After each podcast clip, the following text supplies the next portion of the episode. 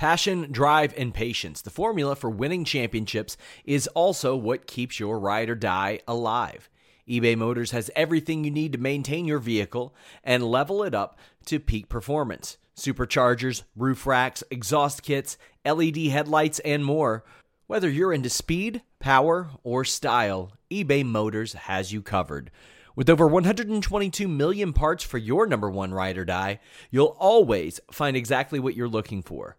And with eBay Guaranteed Fit, your part is guaranteed to fit your ride every time or your money back.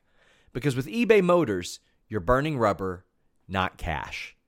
With all the parts you'll need at the prices you want, it's easy to make your car the MVP and bring home huge wins. Keep your ride or die alive at ebaymotors.com.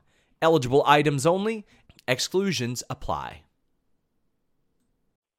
You have one unheard message. Hi, I was calling Current, the influencer marketing platform, but I think I just got redirected to a bunch of people listening to a podcast. Well, anyways, I was calling Current because I was told they could help get my brand set up on TikTok Shop and even build out an affiliate program of content creators promoting my brand. And even have those content creators go on live streams and promote my product there. Wow, I could really use Current. I also heard that the brands they work with are making millions in sales. I guess I'll just go to their website at current.tech. Hello, welcome everyone to the spotlight here on Fightful. I'm Jeremy Lambert, joined as always by Steven Jensen. Jensen is early. It is our new time slot, 9:30. I've got water as well and a coffee cup, uh, coffee mug. Um, That could have been anything. You could have just lied and been like, uh, you know, I need, need a little whiskey early in the morning. no, nothing like that. I actually don't even drink coffee anymore because it like when I have to sit for around for like hours at a time, I get all like fidgety, like my legs like moving and stuff. Like when I drink, when I get like too much caffeine, like I just hate having to be in like still in one spot. So, um, so yeah, just drinking water and uh, I'm happy we're doing the show early actually because it kind of like wakes me up a little early, get to talk about wrestling, and then I start my workday at 11 a.m. So, um, and it also keeps the show going. That was a huge, a huge thing for for me when I when I accepted this new job was that I wanted to figure something out so we can keep doing this on Thursdays because I love doing the show. So, um, I'm glad we're doing it, and I think this is going to be a good time for us. I, I think so as well. I like doing it early. Like the, the morning works great. The afternoon w- was fine, but I'm up at six o'clock every morning anyway. So to talk a little wrestling after I've already been awake and doing some work and stuff, it's been very nice. Morning, everybody. We, we got Morning, a lively everyone. chat. Everyone's saying good morning to us. Uh, guys, remember you can leave a, a super chat in the YouTube chat. You can leave a humper chat on humperchats.com. Uh, support the show, support everything we do here at Fightful. Um, later on in the show, in our creators spotlight, we have an interview with John Thorne, the AIW promoter, booker, founder, everything involved with the, the top of AIW. They have a big show coming up this Saturday, May 21st, here in Ohio. Uh, Eddie Kingston's on the card, Matt Cardona's on the card, Tom Lawlor's on the card. We talk about that. We talk about, you know, Gauntlet for the Gold, which is the show. Talk about some of the up and coming talent in AIW. Uh, we talk about Eddie Kingston and Johnny Gargano. He tells a very fun Johnny Gargano story on the show. So I thought it was a great interview that we did with uh, with John Thorne. So everyone stick around for for that one later on. Yes, absolutely. And I see people in the chat saying like they're happy about uh, a new morning show and stuff. And I, I think that that's a cool thing about this too. Is like I hope people that are like working this morning, y'all can listen to us on Thursday mornings. Like I, I- I know since I've started my new job, it's been really cool seeing like uh like uh like you being around to watch like the McAfee show and stuff like that live. Just like you know, like it's it's great to have in the background while you're working. So yeah, and the, the John Thorne interview I thought was was fantastic. Like that guy gave us a lot of really good stuff in that interview. So definitely, um, after you hear me and Jeremy here talking about you know the world of wrestling, definitely stick around for that interview with John Thorne because I think y'all are gonna really enjoy it. I think I blacked out in the middle of that interview and I threatened to fight Tom Lawlor and Eddie Kingston. Like that that's a real thing that like happened during that interview, right? Let, let- the, let the people speak for themselves. all right, yeah. I it was it was a wild time there at the end. I don't know what was going on. Uh, all right, let's get let's get into our topics this week. Steven Jensen. I mean, the lead topic is the lead topic in the entire world of professional wrestling. Monday night, WWE advertised a six pack challenge. Naomi, Sasha Banks, Doudrop, Nikki Ash, Asuka, Becky Lynch. The winner would determine the number one contender for Bianca Belair and the Raw Women's Championship. Uh, they advertised it at the top of the show. Within about five minutes, it was changed to Asuka and, and Becky Lynch after some backstage segments. And then we found out that Sasha Banks and Naomi just decided to walk out on the show. Uh, Corey Graves called them uh, unprofessional on, on, on commentary. Uh, Sean Ross Sapp at Fightful and Fightful Select reported pretty much that it, it was a lot of it had to do with the creative plans. Naomi was reportedly supposed to win the match, and so she would go on to face Bianca, and then it would also set up, I guess, on SmackDown at some point, Sasha against Ronda Rousey. They were not happy with this as they wanted more with the the tag team titles. Uh, they wanted to do more with that because they are the women's tag team champions. For those that don't know, um, and you know there were pitches to for them to maybe face Doudrop and Nikki, and then that you know that didn't work. There was talks with Vince McMahon. Apparently, nobody budged on that in the end, they decided to to walk out. Dave, Dave Meltzer is also reporting that Naomi's contract might be coming up soon, and so she's been trying to negotiate a new contract, and nothing. You know, apparently that hasn't been worked out. A lot of different reporting uh, on this. Again, go to Fightful Select, subscribe. Uh, Sean has Sean's done very thorough work on this, and uh, he he's done you know backstage reactions from from different talent as well. WWE put out a statement, and this was the most curious thing to me. WWE put out a statement explaining that yes, they they met with John Laurinaitis, they weren't happy, they left the titles on the table, they walked out. It said that they were uncomfortable with with two people working with two people, and so that was part of their frustration as well. They basically threw Sasha and Naomi under the bus with this statement. Sasha and Naomi have said nothing on the situation so far, at least publicly. They they've not said anything.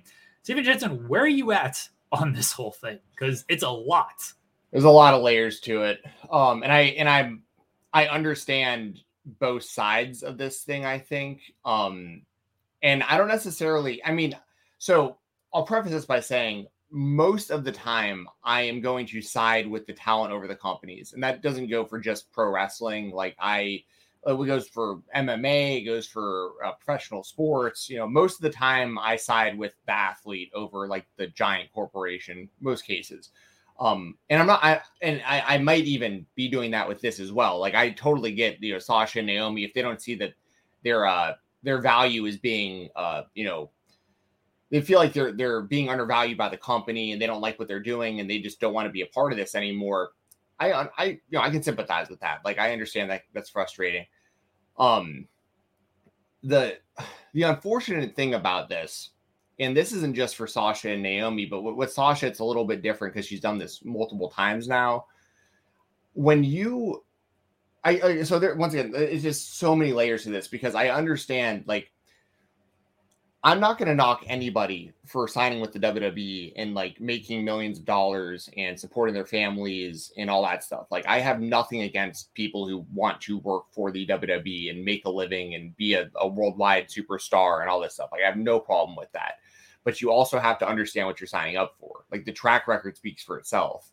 And you're basically, and I'm not calling this selling out because like once again i don't have any problem with this personally but like you're you're basically trading in your creative freedom and your art in your art for money when you sign with the WWE. Unless you're like Roman or like maybe Cody, if they put him in that spot, that everyone else is just kind of everyone else when you're in that company. And it's just the sad truth of it is like, you know, they when it comes to the women in the WWE, there there's so much talent there. Their their women's roster across all their brands is is the best of, of any company probably. Um, you know, I think Impact has a great roster for like the one show that they have. I think that that that is fantastic, and there's other great women's wrestling out there. But WWE has a has a great collection of talent on the women's side, and right now the main event scene is mainly Charlotte, who's always going to be in the main event scene because of who she is you have um you have Becky, you have um Bianca Belair, and you have Ronda Rousey. That's kind of like the four that they're like mainly pushing right now. So to be the women's tag champions, like granted those titles mean pretty much nothing if I'm being completely honest, but I think that's part of the issue that like Sasha has. Like, so I, I get that, but that's kind of like the best spot you can have if you're a woman in the WWE, if you're not one of those four women fighting for the title. And it also sounds like they were going to be fighting for the title in their next programs. Like, if those reports are accurate, Sasha was going to be in a title match and Naomi was going to be in a title match. And if they were going to lose those matches and they were upset about that, like, I guess it just is what it is. But it's just kind of like, what more? I I think Sasha wants to be treated like Charlotte. You know what I mean? She wants to be like the top woman, and I understand that. She she she has the talent to like she should be one of the top women. Like I I you know what I mean? So I, I, I fully understand where Sasha's coming from, feeling undervalued. And same for Naomi, but Sasha I'm highlighting a little more because she's this is the second time. But when she came back the first time, like, did she really believe things were going to be different? You know, like because once again, the track record speaks for itself. Like you're when you sign with the WWE, it just this is this is just what it is. This is why so many talents have asked to get out of their contracts, like because they're unfulfilled creatively and there are wrestling companies like AEW where you can you can basically keep your your art and keep your creativity and also get paid really good money and and and be a, you know a full-time wrestler on on mainstream television. So I think that's just where the frustration probably lies with someone like Sasha and, and Naomi is like they want more, but the WWE doesn't perceive them as like the tippy top like they do someone like Charlotte or or Ronda and but they're kind of in like the second best spot they could possibly be in because those are the only other women's titles and they hold them. So I guess that's kind of my thing is like I don't want to sit here and be like, well, you just got to go out there and write out your contract. Like you just got to do what you're told. But at the same time, look at what Jon Moxley did. Like he was miserable in that company. He's talked about it a ton and he just wrote it out. He's like, he just stuck his head down and just wrote it out. And then when he got out of there, he's talked a whole bunch of trash about the WWE, but I bet you anything when his contract's up in AEW, WWE's going to call and make him another offer. Like, I don't think that he'll necessarily take it, but that bridge isn't burned. Cody thought that bridge was burned, but it wasn't. You know, when he quit the company, but he's a he's a completely special case with what he's done. But it, it, there's once again another there's so many layers to this because even with Cody, there's a Cody countdown, right? like so it's like so they're taking him and being like this guy's a star like Cody's a star. We want everyone to know when Cody's going to be on the screen. And you have someone like Sasha, like I've wrote it out with this company. You have someone like Kevin Owens. It's like I've been writing it out with this company. I've been re-signing with this company, and you're gonna you're gonna favor basically what basically this the message I feel like WWE is putting out there is to become an actual star in our eyes. You have to leave. You have to become a star somewhere else, and then we might see you as a star when we bring you back where that's so backwards because WWE should be creating their own stars and they just aren't unable to do it. So uh, once again, I could talk all day about this because there's so many layers to it, but that's just kind of where I fall is like I understand the frustration, but at the same time, if you're Sasha and Naomi, like it's it's kind of foolish to expect anything different because look at what's happening with everybody on these shows. It's it's all everyone's dealing with what they're dealing with. If you're not Roman or Cody, I I think when it comes to Sasha, she should be a much bigger star. She's in I agree. I agree. Star Wars. She's in Star Wars and they've done nothing to like promote that or highlight that or anything and that's a huge misfire on the part of WWE. Sasha clearly she puts value in the women's tag team titles. I'm not going to knock her for that. She should. She should want better for those titles and for herself and for the division because she and Bayley fought for those titles. They got them. They lost them quicker than they should have. They those titles are pretty meaningless. Yep. And I understand Sasha's point and, and, Naomi's point of okay, we're the women's tag team champions. Cool, we get the we're, we're facing the Raw Women's Champion, the SmackDown Women's Champion, but then we're just gonna lose, and then we go back to defending these titles these titles have always just been, hey, let's throw two women together, put the belts on them, and when they're done with their run, we'll split these women up. Like the, the titles, unfortunately, they're meaningless. I'm not knocking Sasha for wanting more for those titles. You know, is she wrong for that because of the company she works for? Absolutely not. She she thinks she can make a change. Unfortunately for her, we have kind of seen that there ain't many people who are making changes with this company. That's just that's just how it goes. You mentioned Jon Moxley and how he buried the company. I will always remember one of his points was like, "I'm not a fucking actor. don't hand me a script. Like if, if you want to hand somebody a script and be like, hey, just go say these lines and do what you're told, go hire an actor. Like I gotta have like some creativity and my own input with this, but that's not what WWE wants. They just want these actors and stuff. And these people are real humans. Like they actually want input. And if they don't think that something that they're doing is good and worthwhile, it's probably gonna be tough for them to actually go out there and do it. So I'm with Sasha and Naomi, and that they, it doesn't seem like the creative was bad. Should they have walked out? I don't know if that was the best way to handle it. I don't think that you know going out there and just like taking it and doing your job. I, I mean, you should probably do your job, but like I don't think that just going out there and taking it, doing it with a, a gritted teeth and everything would make for great television or anything like that. Uh, it, it's a tough situation with, with with both sides. I can see both arguments of, hey, you know what you signed up for with WWE just go do it. This is what it is. And I can see their argument of, hey, we want better, we want more, especially someone like Sasha Banks, who she is an absolute star and should be pushed more. Here is my biggest thing with all of this that statement WWE put out. Yeah, yeah. Let's talk about that. That that that was strange because they don't even do the the future endeavor statements anymore, which is yeah, this was weird. I think that statement was complete bullshit. And, and I will go through part of it.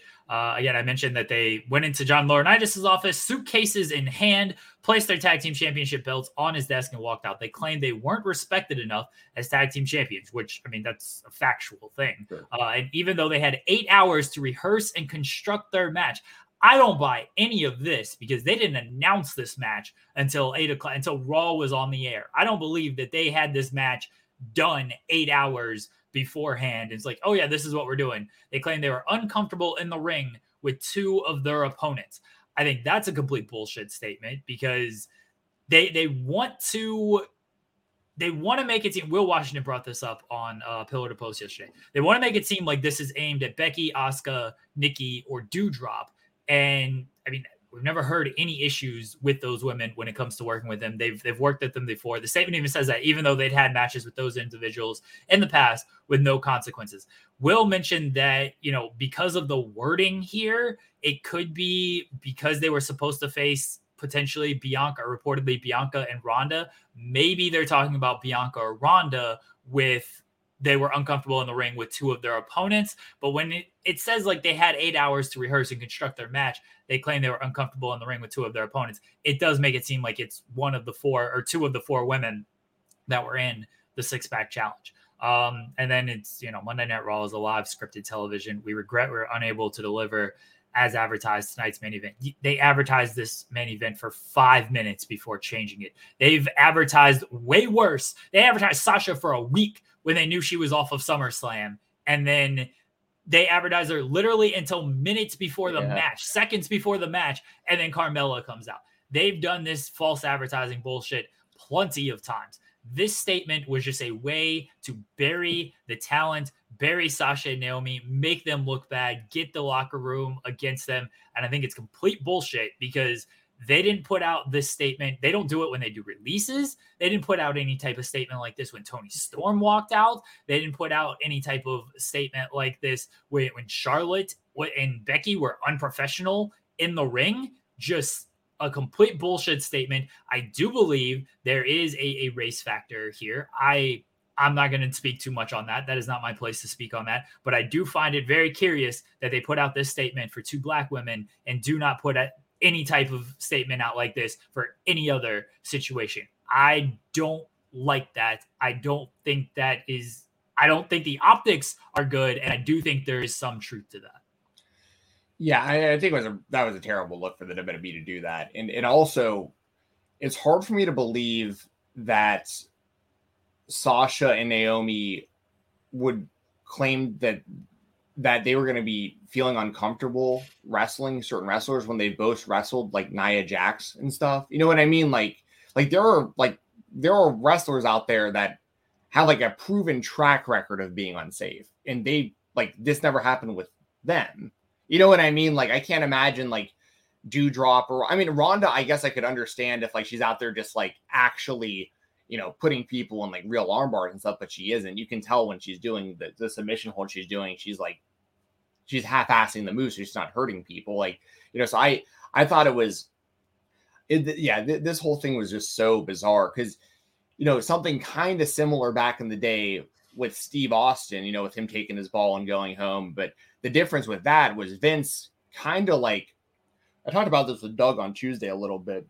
Like Vince, when that happened, he was like, he like thanked Austin for what he had done for the company. Like he, you know, he was like, Austin took his ball and he went home, but like we appreciate what he's done for us, and like he's always gonna be like one of the best WWE superstars ever. And they were essentially like trying to get him back. Like, like don't leave. Like we'll figure this out. But that's also Steve Austin, who's on the Mount Rushmore of like most popular wrestlers in the history of wrestling. Sasha and Naomi, this is being a tough spot because I just don't think WWE perceives them as, as stars to the level of once again like a Roman, a Cody, a Charlotte, something like that. Um, I'm, I'm not saying that that's fair. Like I, I can't make this clear enough. Sasha specifically, I think should be like main event level, always in that title picture. She should definitely be getting more. And Naomi, has been a victim of bad booking for a long time. I, I remember when she won the, uh, I think it was WrestleMania 33 when she won like the Andre, like the women's Andre Battle Royal. And she was getting like massive reactions and like her entrance and like the whole glow up thing and stuff. Like people were like really into it. And they just kept squashing every time she'd get like big opportunities.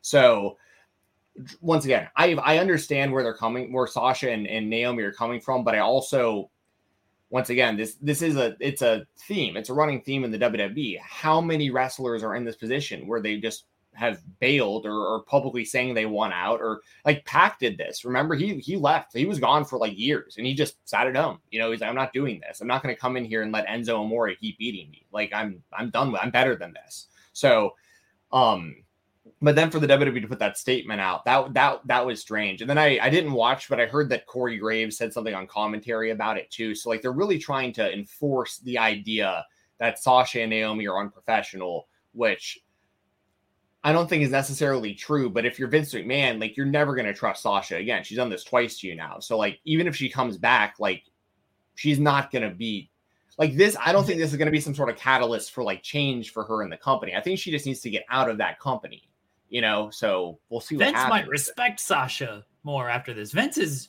weird in that, like, he he respects people that are gonna like stand up to him like this. A lot of people ha- have said it. Re- Renee uh, Paquette, Renee Young said it uh, when it came to commentary of like, you know, I wish I would have just like said a little bit more because Vince he respects you if you stand up to him.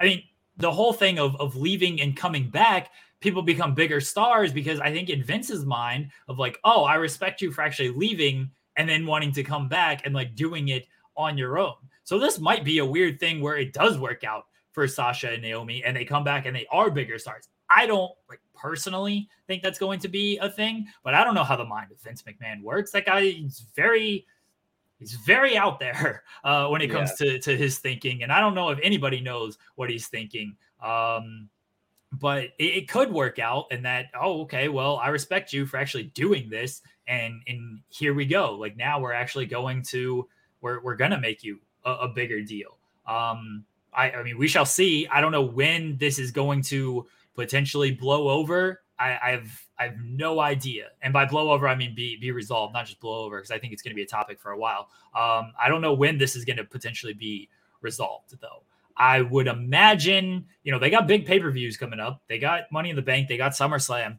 coming up.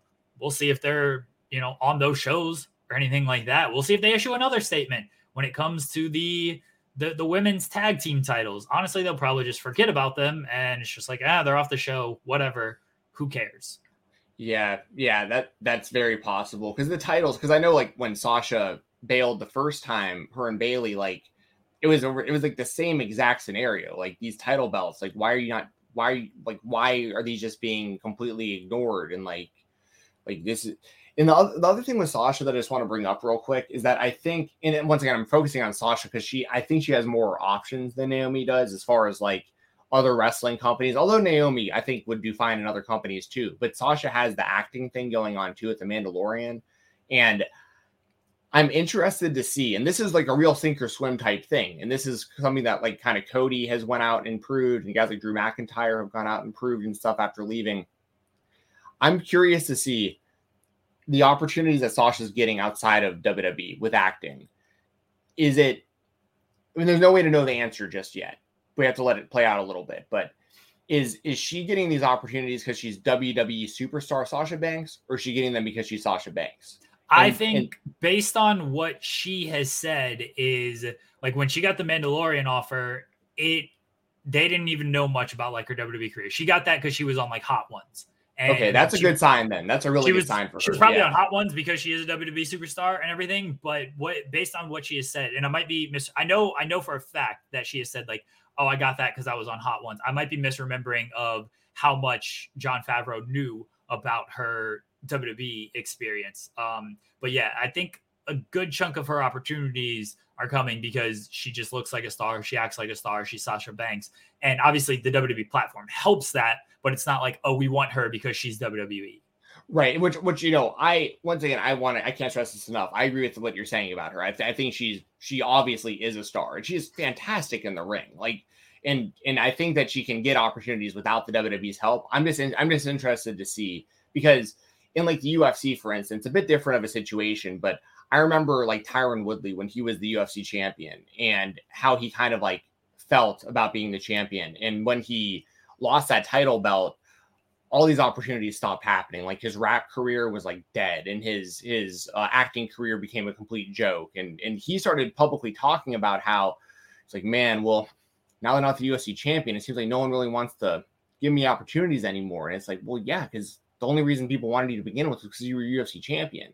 Like, so I'm hoping that doesn't happen with Sasha. And like, and I don't think that it will because once again, she's super charismatic. She's very, very, very attractive. You know what I mean? Like, she's great at acting. She's great at wrestling. Like, I think that she has, she's a star. Like, she is a star. Vince just doesn't see her as that level of star. But I think that if she can just keep getting opportunities, and that's the other thing too, if she can get out of her WWE deal, she'll be a main eventer in AEW immediately. You know what I mean? So like I think that's part of this too is is all these wrestlers know there's other options to be wrestlers. You just have to when you keep signing these deals, and I, and I know it was different too. When AEW started, they they dished out some gigantic contracts to get people to stay. And I'm not knocking anyone who signed those deals. If they're saying, "Hey, we'll give you twice the money to keep doing the job you're already doing," like, yeah, okay, sign. I'm going to sign. You know, I, I I I get it, but uh, but uh, yeah, I'm interested to see. I, I want to see um I want to see how Sasha does without the WWE machine behind her because that's going to increase her value tremendously. If like if she can leave the WWE and she can become an even bigger star in like other movies and other wrestling companies and stuff, if she ever wants to go back to the WWE, they'll see her as a star then. And if not, she can just be a star somewhere else. So um and Naomi, I think, has a lot of options as well. I just think Sasha, you know, just a bit more established and doing a bit more outside of the company. But um, that's a good point though about hot ones because I hadn't really put that together, but you know, you, I, I agree though. Like she probably got on the show because she is in the WWE, but like her personality and like her charisma and her star power, they're probably going, "Hey, WWE superstar, that's cool," but like she could she'd be great in my in my TV show,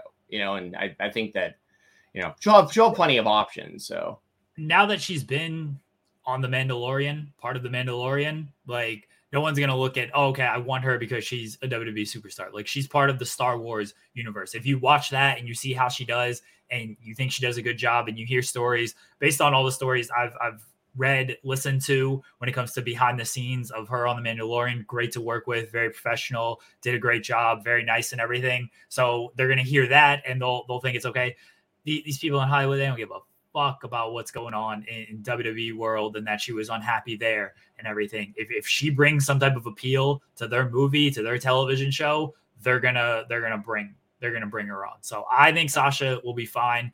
I think Naomi, look, she's deserved better in WWE. You mentioned the Mania run when she came back at Rumble a couple years ago before the pandemic and got like the the biggest pop on the show. Like they they should have gone full bore with her at, at that point, and they just they just didn't do anything with her, which is very stupid. I don't know. I think Naomi has been kind of underpushed uh, a lot.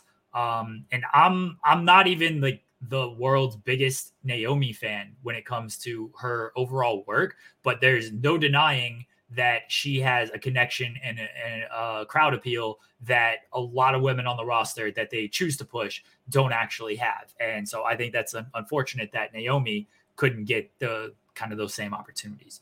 Um, we'll see what the future holds. Again, this story ain't going away anytime soon. I, maybe I'm jaded when it comes to just the world of wrestling, but it almost just feels like they'll smooth it out. It'll be fine and business as usual with this stuff. But I hopefully, hopefully, maybe Sasha can shake things up. Yeah. I mean, at the end of the day, this is just me personally. I hope Sasha can just get out of her deal. Like I, you know, I, I don't think that they're going to let her because it's funny. It's funny how WWE perceives people, right? Because it's like we don't see you as a big enough star to push you all the way, but we see you as too big of a star to go somewhere else. It's like, well, then you you see value, so like, you know what I mean? It's it's like it's like contradictory. So we'll see. I, ho- I hope she can get out because I'd love to see Sasha in AEW personally. I love to see her doing more in acting and stuff. Um, and Naomi, that's a little bit tougher too because like she's like in the like kind of the the Anoa'i family now and stuff too. So like she's you know that's got to be tough for like the Usos and Roman and stuff where they're like, damn, like we got to figure something out to get her back happy because like you know they want her around, I'm sure and stuff. So it's like, and I'm sure they want Sasha around too. You know what I mean? It's just it's a uh, yeah, it's a it's a it's a tough situation, and I see both sides of it. Um, I, I I'll say this I would be more likely to side a bit more with the WWE than I am if they wouldn't have put that statement out. That statement. That statement, yeah. That statement was that did them no favors. Honestly, like if you just let the report come out and the report just said like, "Hey, Naomi was supposed to win. We were going to do women's tag team titles programs with both of them." You could make that in the court of public opinion like wait they were unhappy that they were going to be on hell in a cell in women's tag team title matches and they walked out over that? That seems why'd they do that? That looks bad on them.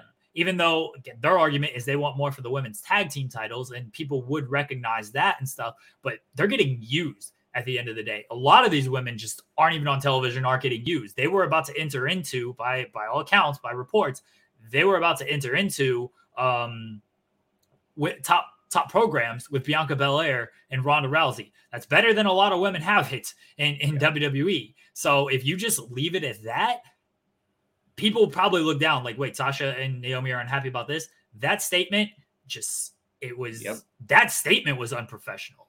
Honestly, yeah. that statement by WWE was unprofessional. I agree. I mean, I would be interested to see how that came about like who made this decision. I I, have, I imagine the higher ups, whether it's Vince or Nick Khan or whoever, like they were just sitting there on Monday and they were just scrambling and they were just pissed. They were like, "All right, let's bury him." And I think that's you know? what a lot of it came down to is they were pissed and they wanted to be petty and they wanted to make them out to to look bad, and so this is what they did. And I think, as WWE typically tends to do, they shot themselves in the foot with this statement, and they shouldn't have done that. And yeah you know, that that's their decision. WWE is this is not going to be the first public uh snafu, first first public misfire they've had. This is certainly not the first, and it certainly won't be the last because this is just what this company does. Honestly, this is this is what this company does. Uh, any other thoughts on the the Sasha Naomi kind of fallout and everything going on before we move on?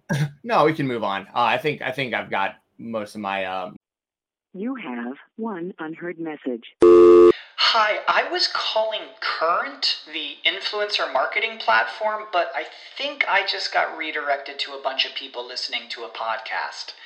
Well, anyways, I was calling Current because I was told they could help get my brand set up on TikTok Shop and even build out an affiliate program of content creators promoting my brand. And even have those content creators go on live streams and promote my product there. Wow, I could really use Current. I also heard that the brands they work with are making millions in sales. I guess I'll just go to their website at current.tech. Everyone knows therapy is great for solving problems, but getting therapy has its own problems too, like finding the right therapist, fitting into their schedule, and of course, the cost. Well, BetterHelp can solve those problems. It's totally online and built around your schedule. It's surprisingly affordable too. Connect with a credentialed therapist by phone, video, or online chat, all from the comfort of your home. Visit betterhelp.com to learn more and save 10% on your first month. That's BetterHelp, H E L P. my feelings of, the, of it out there. I just once again, my bottom line, I guess, with it is on a on a level as a fan. I, I hope that I hope they get whatever they what they're what they're trying to get out of this. But I really hope as a fan that like Sasha just gets out of that deal and goes to AEW. But I know that's a lot easier said than done. So support the wrestlers, everybody. You know, the wrestlers are typically right in these situations against these uh, corporations that are making billions and will continue to make billions. Uh, my WWE spotlight this week is allegedly we're going, unless, you know, plans change and they decide to false advertise on their own accord, which is okay, but just don't do it when somebody walks out. Uh, we're going to get a unified tag team title match on Friday's SmackDown. Again, they've advertised this before. They, it was supposed to be at WrestleMania Backlash, and then they switched it up uh, like the week of, or at least the week before. And now we're gonna get it on SmackDown. RK Bro against the Usos. I'm not 100% sold. This match is still happening by the time we we get to Friday SmackDown tomorrow night. But if it does, my thoughts on this is good. Unify these titles. I think it works completely better when the world title and the tag team titles are unified, and then you have the secondary titles on each brand, and they mean a little bit more. So I hope they go through with this match. I hope the titles are unified. And even though I originally back at WrestleMania Backlash, I think I picked the Usos to win because I thought the story would be a little bit better with the Usos. If Roman is not going to be around as much as his schedule apparently is, you know, being reported out there and the advertisements are out there, I think having Orton, who one of their biggest stars right now, still gets a great reaction. I think having Orton and Riddle kind of working both shows probably works out for them better than the Usos working both shows. So I would probably go with RK Bro in this match. A lot of people in the chat are saying DQ finish. And look, I totally buy that as well because they love that shit. And maybe they do a DQ finish to set up Hell in a Cell, but they still don't unify the titles. And this is all one big fucking bullshit nonsense that they like to do, which wouldn't shock me at all. And that's why I didn't get my hopes up too much. Yeah, yeah, I I'm with you because yeah, like you said, this was advertised for was the last pay per view. So like, and then they just made it into like uh like the six man match and everything. Um, I'm not fully sold that the titles will actually be unified on on Friday or tomorrow. I guess just I should say, but um, but maybe they are. And uh, let's assume let's assume the match happens and there's a real winner. I could understand that line of thinking with RK Bro, especially with Orton, like you said, like that makes a lot of sense. But I will say this, like with them unifying the world title, and then if they are going to go through with unifying the tag titles, they're I'm telling y'all, like they're ending this brand split. The brand split doesn't exist anyways. I've been hashtag the brand split doesn't exist. I've been saying it forever. But like they got to get rid of this stupid brand split because if Roman's going to be taking a reduced schedule and like clearly Cody's the successor, like people are gonna oh, you're biased, Steven, because you're Cody lover, blah blah blah. Look at what they're doing. Like it's clear as day. Like who else gets a countdown clock? Like, hey, I know y'all don't like the show, but if you like Cody, we're letting you know when he's gonna be on. So you can tune in for Cody. Like he's clearly the succession plan. I think they're gonna get to a spot fairly soon where because Brock can't do this forever, and he's getting up there in age. I think Roman's going to become kind of like the Brock role, where he's there, but he's not there all the time. And when he is, it's a really big deal. Cody's kind of like your new Roman slash Cena guy for the next like five years. And then you got to create a new star to, su- to succeed him, which I don't think the WWE is going to do. I think their new star is going to wind up being like MJF or like Jungle Boy or something. Like it'll be someone from AEW that they sign over probably because they can't create their own stars. So I think that they're preparing for this. Like you got if you don't have Roman anymore, like you got to get all your stars on both shows, like all your real stars on both shows. And I think that's where they're headed. I don't know why else they would be unifying the championship belts if they didn't plan on just consolidating it all into one roster and having them all on Raw and SmackDown. Um, because they're also going to continue to lose talent, more and more talent. Like at some point, the roster is going to be pretty small to the point where like they're not going to need the two brands the two rosters, in my opinion. So you're gonna call that, up everybody from NXT, bring up Tony D'Angelo and rename him, and bring up Carmelo Hayes and Cameron Grimes. Mm-hmm. Yeah, you can do that, but once again, I think they might get a few, um, like out of the NXT system, they might get a few people that they can use long term. But I don't. It, it's to, to get over that hump of like Vince perceiving you as like a actual legitimate superstar, that's so tough and that's so unpredictable. Like I think Bron Breaker probably is the best chance of anyone in NXT 2.0 based on like his look and his presentation and his his lineage and stuff like that. But like, um, but, but my point is, I, I I think I hope that they do consolidate the tag titles. Um, I hate the brand split. I, I absolutely hate it. I, I like I liked it back in like the early 2000s when they first did it, and then when they redid it again when it was like AJ Styles and Ambrose being like the world title scene on SmackDown and stuff. Like I thought it was okay then for a little while, but for the most part, I just hate the brand split. And I'm, hoping, uh, you know, I don't really have a, a, a preference on who wins the tag titles personally because I, I, like both teams. Um, I'm fine with either team having those title belts, but um, but yeah, I guess so. So as far as a prediction goes, I guess I go RK Bro because I still think there's a story to be told about the Usos losing those titles and how Roman reacts to that. You know, I, I I'm interested to see Roman like really give those guys hell for like losing these title belts and making the family look bad. Um, We've seen that he did that with Jimmy and, and Jay before when they couldn't win the titles, and you know Jay, Jay, was trying to defy them, and then Jimmy came back and stuff. I think them holding all the gold and just monopolizing things is honestly just like the better story, and then it slowly starts to to crumble. But because Roman isn't gonna, we don't know how much he's working right now. I don't know if that's what they're gonna do. What they're probably gonna end up doing is RK Bro is gonna win, and because Riddle need Roman in the face on SmackDown. Roman's just going to beat both of them in a handicap match. And then Roman's going to have both world titles and all four of the tag titles as well.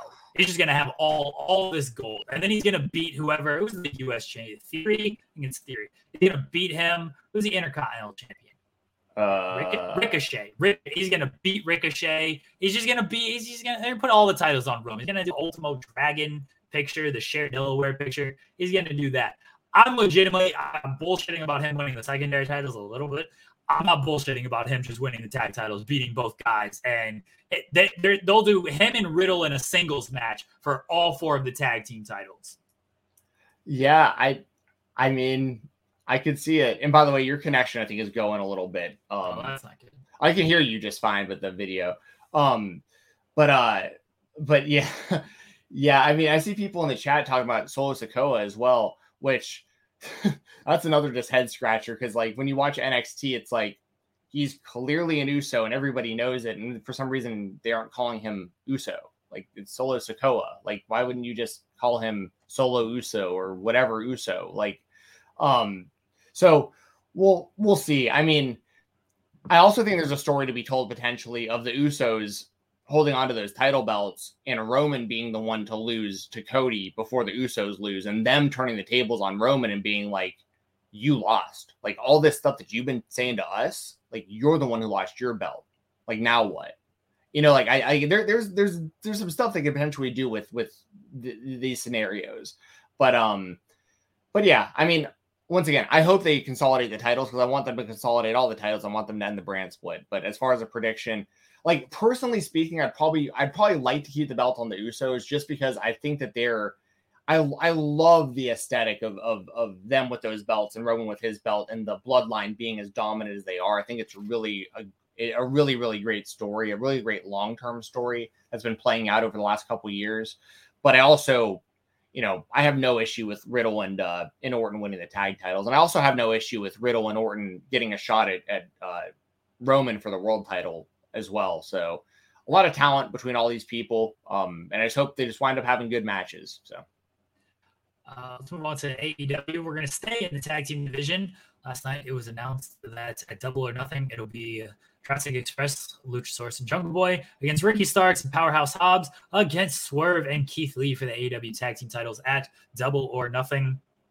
Swerve and, and Lee and Ricky and Hobbs have been feuding for a little bit, and then they kind of just got thrown into the the the, the mix Jungle Boy and Luchasaurus because Ricky beat Jungle Boy last week and Swerve came out. We're gonna have a triple threat match next week uh, between Ricky, Jungle Boy, and Swerve, which I'm sure will be great. Then we're gonna have the tag team title match.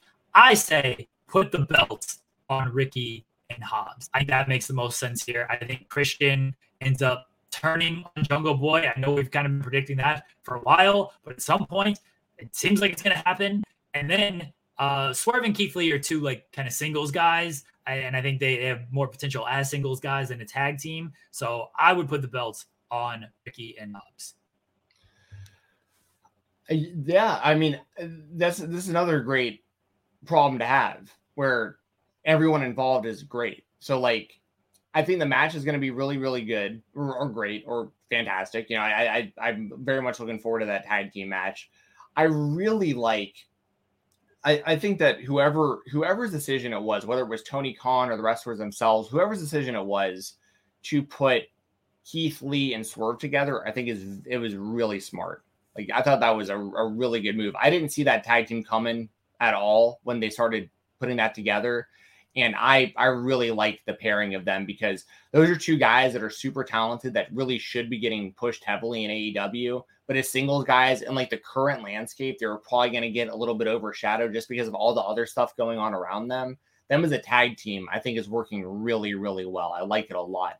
Um, Starks and Hobbs, yeah, I mean, Starks is another one of those guys. Like when I talk about WWE needing stars, I could see him being a guy that they heavily scout when he's available. Like I think Starks is he hasn't even hit his potential yet of like how big of a star he's going to be in wrestling. Like he has he hasn't even begun to peak probably. Like the guy's super charismatic, great in the ring, great look. And by the way, really, really good real life friends with Cody Rhodes, which is he's got a he's got an in in in WWE if, if he wants it. So, um, but I think that him and the, the the interesting thing with with Starks is like the FTW title and like kind of the singles run and everything. Um, but Hobbs needs more to do also. So like I like the pairing of them as a tag team. I don't know if they'll win the match.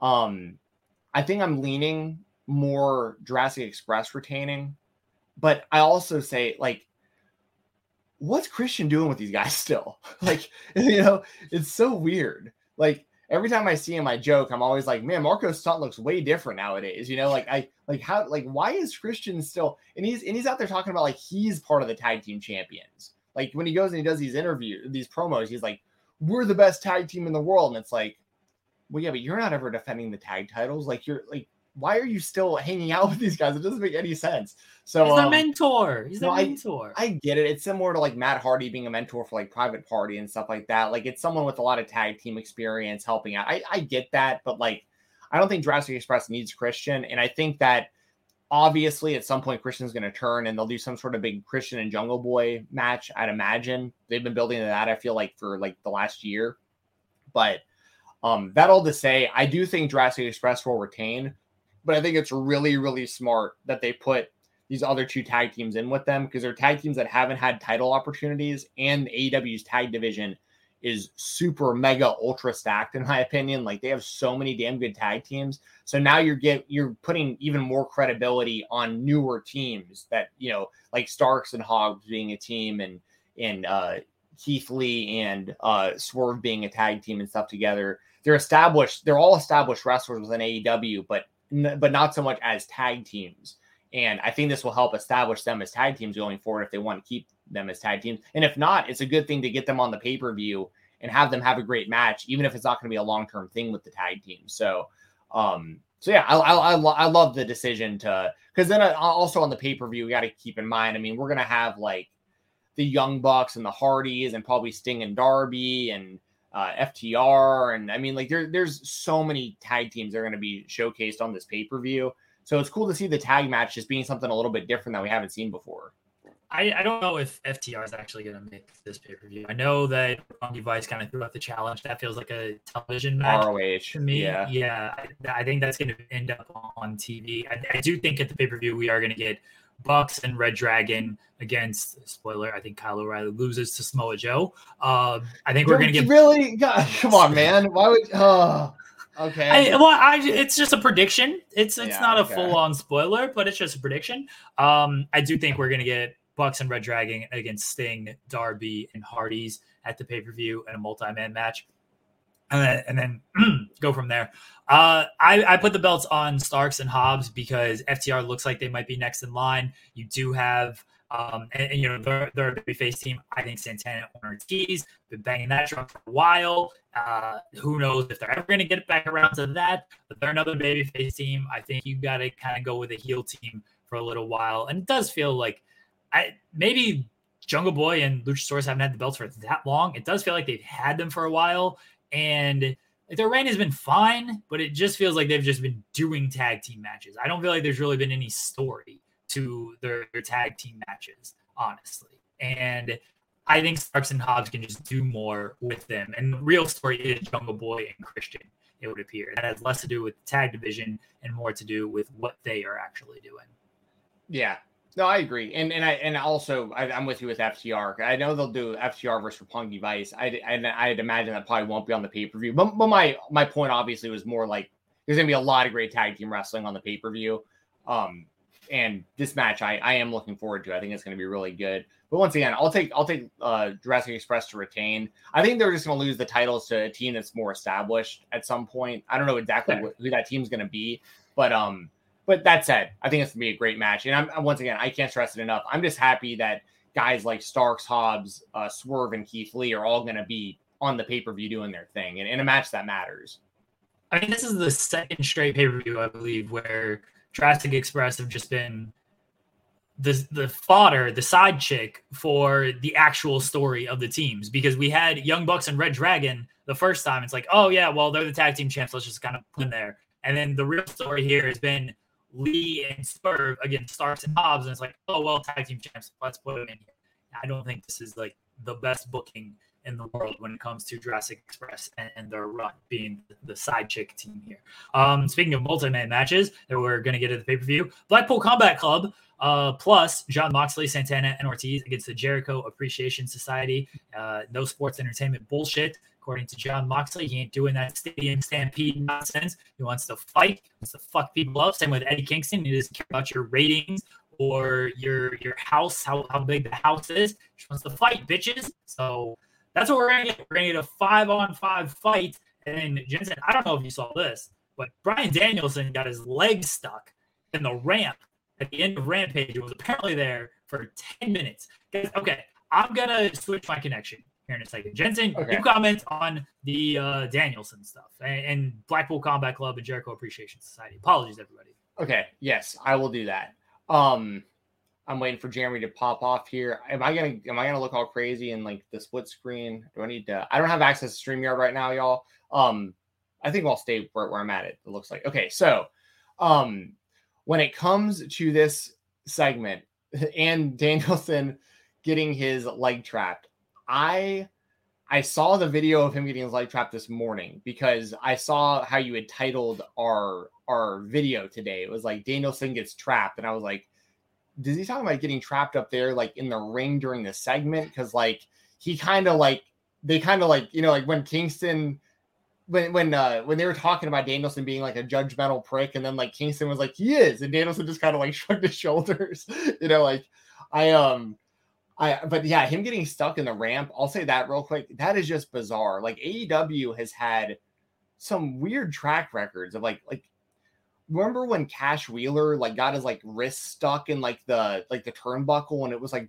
like torn open and so I mean just bizarre one in a billion type scenarios.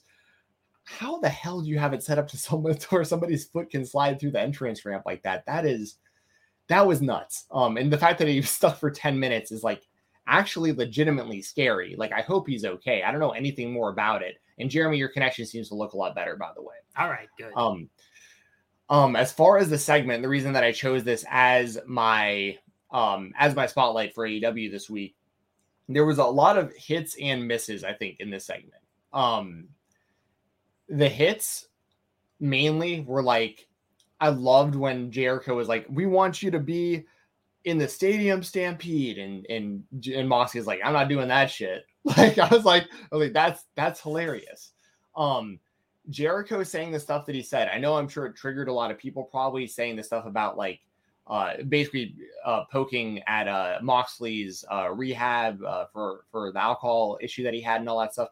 But that's I hope I understand it's insensitive. I understand that, but like I think wrestling fans also need to understand that like this is it's a it's a heel who's trying to who's like that's like the point. Like like he like he's he's crossing the line because he wants you to boo him, you know.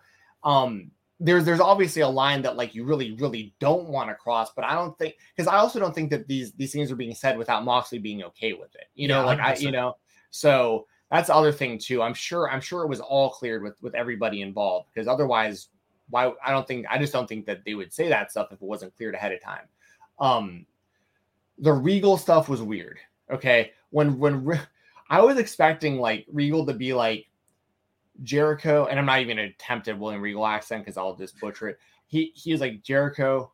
I, I expected him to be like Jericho. I've known you for 30 years, and when you were getting your massive pushes, when you were in WCW, I felt bad for you because you were out there busting your ass. But when you got to WWE and we were both there, and I was a real man's man, and and, and they didn't do anything with me, and, and you got this big push, and you became the universal or the undisputed champion and I was sitting in the back. Like you, you were getting opportunity after opportunity. I'm sitting in the back and I'm jerking the curtain and I'm in the mid card. I'm just stuck in mid card hell. And like you kept getting big opportunities and you kept knocking out of the park. And and but I could have been that guy. I'm just as good as you ever were, and I could have been that position. I never got that opportunity you got. Instead, he was like, Jericho, I've known you for 30 years. I've been shoving your toothbrush in my ass the entire time. It's like, what?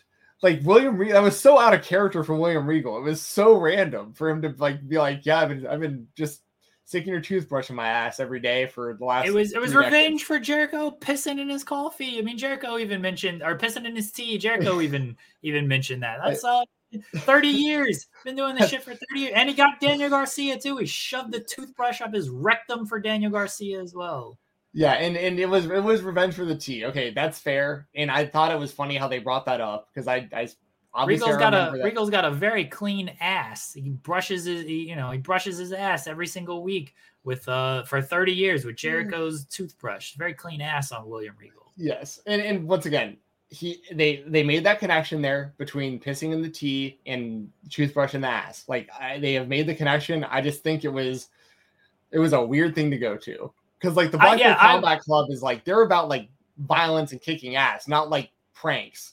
It was very. I I expected more fire out of Regal instead of like, oh, let's do kind of like a comedy kind of bit here. Like they got what chance during this segment as well. I thought the you know Jericho trying to turn them against each other. I thought was good, and then it looked like it wasn't going to work, but then it did work, and then they cut away right fast because they had to go to uh, whatever they ended up going to. Oh, the Matt Sydal and Dante Martin promo, which I didn't think was all that great either. Um, it was it it got all over the place a little bit. Looking forward to the match and everything, but I did expect maybe a little bit more out of out of this segment. And a big part of it was I thought Regal was going to just have more fire than just like, oh yeah, I've been shoving your toothbrush up my ass for 30 years. But Jericho, complete oblivious idiot, didn't notice that his toothbrush for 30 years just tasted like ass the entire time. So maybe he should like get that kind of checked because that's that's a little uh uncomfortable, uncomforting that Chris Jericho did not notice this for 30 years, honestly. That's that's very true. And then like on the ramp after Regal said it, you could see Jericho like like making like a face with his mouth, like oh no, now I can taste it. Um but yeah, now, now he tastes it. now I can. And then yeah, you mentioned it also. Dan Garcia is like, oh, that's disgusting, man. And Regal's like, I did that to you today. You know what I mean? It's like How do these men not taste ass? What are we doing? we're living in a society nowadays, Jeremy, where a lot of people are just eating ass for fun. So I think that maybe the lines have just been blurred a little too much to where people are just so used to it. But um, but yeah, You know I uh fair. Honestly, fair. Chris Jericho and Daniel Garcia eat a bunch of ass, and that is why they do not taste ass in their toothbrush. See, there That's you go. That that's the line of thinking, right? So, um, so yeah, I uh, I don't know. I just thought this was a weird segment, and like, but by the way, like, I think that uh, whatever his new name is, Matt Lee, Matt Magic Matt, or whatever they're calling him, like, yeah. that guy's fun. Like, he's he's charismatic. Like, he's funny. I I think that him and Jericho being together is very very smart. Um, and I thought I thought that like there was some good stuff there. You know, like I, I really liked the whole uh, Jericho, I said it earlier, but Jericho calling, uh, saying that like Kingston and Danielson don't even like each other, and like them basically acknowledging that, but they can like put their differences aside to like fight Jericho. Like they don't have to be friends to work together and stuff. Um, so, uh, but then once again, I was just thrown off by the whole toothbrush and the ass stuff by Regal. Like I really thought he was going to talk about like wanting to like be violent and beat Jericho up and like be a main eventer and all this stuff, and like instead it was just kind of about toothbrushes and the ass. But but I, I think that the match is going to be good. I expected them to say it was going to be blood and guts, but I did too. but I'll say this: I, I caught a little bit of um, Alex and Sean last night on uh on their post show here on Fightful, and Alex brought up a really good point about how logistically speaking, if you do blood and guts, because that's a two ring match with a gigantic cage, like they honestly just might not. Because like you know what I mean, like that's like that changes the entire landscape of like how you have to put this show together with the two rings and like the seating and the way the arena works. And is the arena even big enough? I mean, I'm sure it is, but they're not in a stadium. So that's another thing. Technically, they're not going to be doing this in a stadium. So it's kind of hard I mean, they did this at. Daily's place, the, the last Blood and Guts, so they can easily do the the two ring setup for. I'm pretty sure that MGM for for double Yeah. or nothing. Yeah, but by this point, it's it's been you know we're a week and a half away away from it, and I'm sure they've already got the the tickets sold, and I mean they have the tickets sold. I'm, it's not. I'm sure you'd have to reconfigure, and it probably would have been pretty noticeable. Of like, hey, why is there less seats here? Oh, maybe they're doing two rings. So I definitely understand that. Chris Jericho, by the way. uh good friends with Kevin Smith and apparently never learned that you don't go ass to mouth as he's been brushing his teeth with with ass for for years for 30 years now. There you go. Yes. Uh let's let's go to the other spotlight and mine this week is for some reason Ric Flair is is wrestling again. And it's not for some reason. The reason is very obvious of why he's wrestling again. One, he wants to go out on his terms, fine. Two, I'm sure he's getting paid a good amount of money for it. Uh, and you know, Ric Flair can always use that. Three, and I think this is the maybe not the biggest reason, certainly the most upsetting reason, is Ric Flair's lasting moment, I guess, in the world of wrestling is the dark side of the ring and the plane ride from hell. Even though we did a podcast that no one paid attention to, um, but the, that's the last thing, and it cost him, by all accounts, uh, his a, a spot in AEW because all of this came out. He never addressed it. He never talked about it. It was just dismissed, brushed off. That was it. And now he is looking for. I mean, this entire Starcast weekend is being built around them. Like being, they're doing a four horseman reunion. They're doing the roast of Ric Flair. He's having his last match, and it's just going to be a Ric Flair celebration. And everybody, when they look back at Ric Flair, is like, "Oh, what was the last thing he did in wrestling? Oh, SummerSlam weekend, Starcast. There was a big Ric Flair celebration." Instead of, "Oh yeah, he tried this shitty podcast that failed," and then also there was the dark side of the ring that he never talked about, even though he said uh, he would address because when he was on uh, the sessions with Renee Paquette she mentioned the episode and he said like oh yeah there's gonna be stuff that comes out like it's all bullshit. Have me back on your show and i'll talk about it. And then everything came out and he never came back because i'm sure renee was like yeah i ain't touching that one. Like i'm not giving him this platform. And then he had his own platform and still didn't talk about it. i find this whole thing very dumb. I i find it a little bit uh abhorrent that conrad thompson and starcast are doing this. Like it's not i it's not surprising considering Conrad's ties to Flair and the Flair family. I just don't think it is right, but that is the Carney wrestling business. And so Ric Flair is going to be celebrated like the legend that everyone believes he is when he should have to face up to what he actually did and the allegations and everything about that more than his bullshit capitalized every first letter or every the first letter of every word statement that he put out there. It is funny how he types like that. Like uh, he capitalizes everything, which is which is strange. Um yeah, so I'll, I'm I'm going to talk a little bit more about because you know the dark side stuff. Obviously, that's a, a, a black cloud over over all this, obviously, and everyone knows what's going on with that. And people can have whatever feelings they want to about all that, which I I understand. Like if you if you don't like Ric Flair because of uh, that dark side episode, I, I completely understand.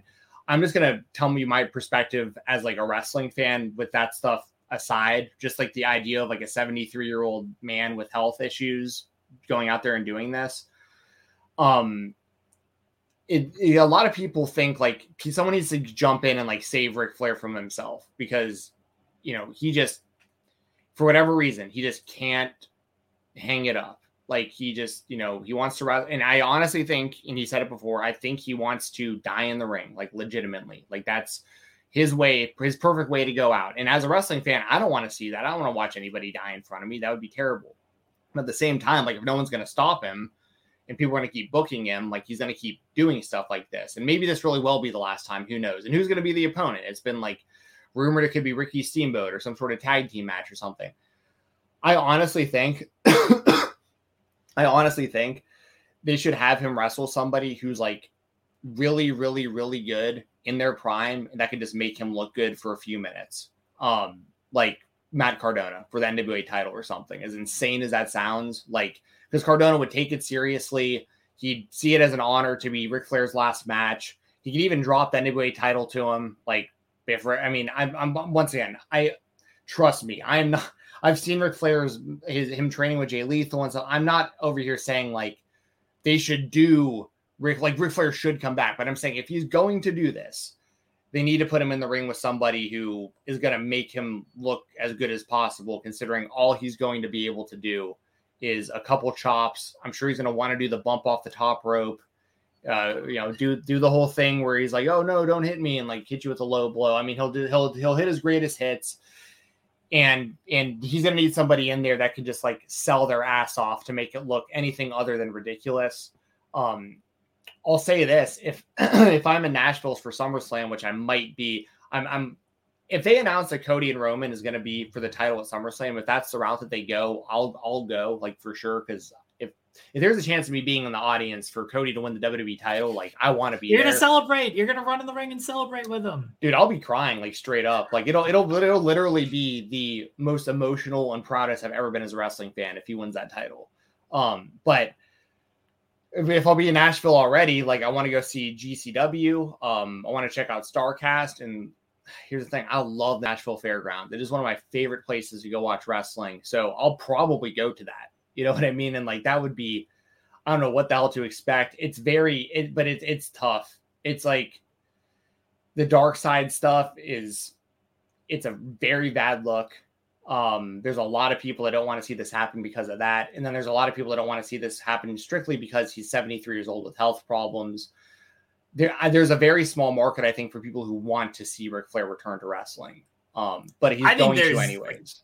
I think there's a decent sized market, and that's kind of the issue with it is that all these nostalgia fans and these old older fans, they're like, oh yeah, Ric Flair's wrestling, cool. Like they don't they don't a lot of them probably don't know about the dark side stuff. They didn't watch the dark side stuff. So they're excited that Ric Flair is back. But it, we are, we are kind of in a bubble, a Twitter bubble of this, in that we know all of this stuff and we have no interest in Ric Flair the same way we had no interest in The Undertaker coming back a million times. But there's certainly a market for it. Otherwise, they wouldn't be doing this.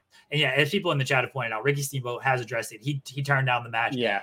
apparently, the talk was Flair and FTR against Steamboat, Rock Roll Express against Steamboat. Turned it down. I like your suggestion of Cardona if this match is going to happen.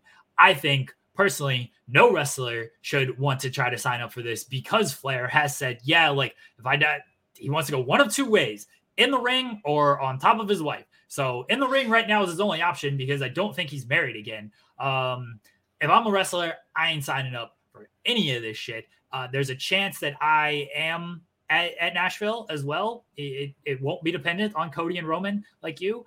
I look forward to seeing some of the Starcast stuff. I will 100% not support any of the the Ric Flair stuff, at least with my own personal money. If we get media passes and I have to cover it through that, I can be you know, I can be a professional and I can do it that way. But as far as giving my money to anything like this, I ain't supporting that shit. All right. I don't want to see Ric Flair wrestle. I have no interest in it. I have no interest in them trying to wash away the dark side stuff without actually addressing it either. Yeah, I totally understand all that. And I, uh, you know, I, I think that had the dark side stuff not happened, it was very clear that he was going to be getting back into this like a year ago. Like when he was doing the stuff in AAA where like him and Omega were like chopping each other and stuff. When you need mealtime inspiration, it's worth shopping Kroger, where you'll find over 30,000 mouthwatering choices that excite your inner foodie. And no matter what tasty choice you make, you'll enjoy our everyday low prices, plus extra ways to save, like digital coupons worth over $600 each week. You can also save up to $1 off per gallon at the pump with fuel points. More savings and more inspiring flavors make shopping Kroger worth it every time. Kroger, fresh for everyone. Fuel restrictions apply and and Omega was belt collecting, and Ric Flair had just done that promo at the NWA 73, uh, the 73rd anniversary show and stuff. That was all lining up to Ric Flair wrestling then. So I think the Dark Side stuff prolonged the return, but I think inevitably he was going to return at some point. So we'll see. We'll see. But once again, for me, it's it's more so about like I love the Nashville Fairgrounds. So like I, I would and I miss going because I you know obviously I used to live there. So like I used to be able to go a lot. So it'd be wild to be there live to see Ric Flair wrestle in the fairgrounds. Uh, all things considered, I see that uh, Jonas mentions. Uh, he says action Mick Jackson. He means action Mike Jackson. But but yeah, Mike Mike Jackson. He's super super old, but he can still like literally tightrope walk all the way around the ring and stuff. And him and Cardona had a really good match. I was actually there live for that. That was in Atlanta. Um, and that's another point to like Cardona is like, doesn't matter really who he's in the ring with, he'll give it 110% and make that other person look great. So, but yeah, I, I trust me, I understand why people don't want to see Ric Flair back. I, I totally get it. Uh, Jensen, your other spotlight this week for, was from New Japan Capital Collision. Juice Robinson winning the IWGP United States Championship in a four way bout uh, featuring Will Ospreay, Jon Moxley, and former champion Hiroshi Tanahashi. Uh, thoughts on the match and Juice Robinson's victory? So yeah, I chose this because I I was I was I guess pleasantly surprised. Um, when you're when you're Juice Robinson and you win a match that involves Tanahashi, Ospreay, and Mox, New Japan is they're putting the machine behind you. Like they're really trying to do something with you um, with the recent heel turn and Bullet Club and everything. Like I, I think that uh, this is a great sign for Juice Robinson, and I don't like the Ospreay story where he just keeps getting screwed. Like he keeps like the foot on the ropes or kicking out, and the ref not seeing it, and this and that. I'm not a huge fan of that story of him just losing over and over and over again because he just keeps getting screwed over by bad officiating or whatever. But you know this this this match accomplished a lot because like at the end of the match, Tanahashi hit a high fly flow through a table onto Moxley, and they're building those the two of them, which is great. And uh, I think we'll probably get Ospreay and Juice one on one for the U.S. title, which I think is gonna be a great match. And I think uh, Juice will probably beat Ospreay because I don't know why they put the title on him just to take it right off of him. So oh, it's New Japan. They fucking love true. switching those titles every single month. That's true. That's true.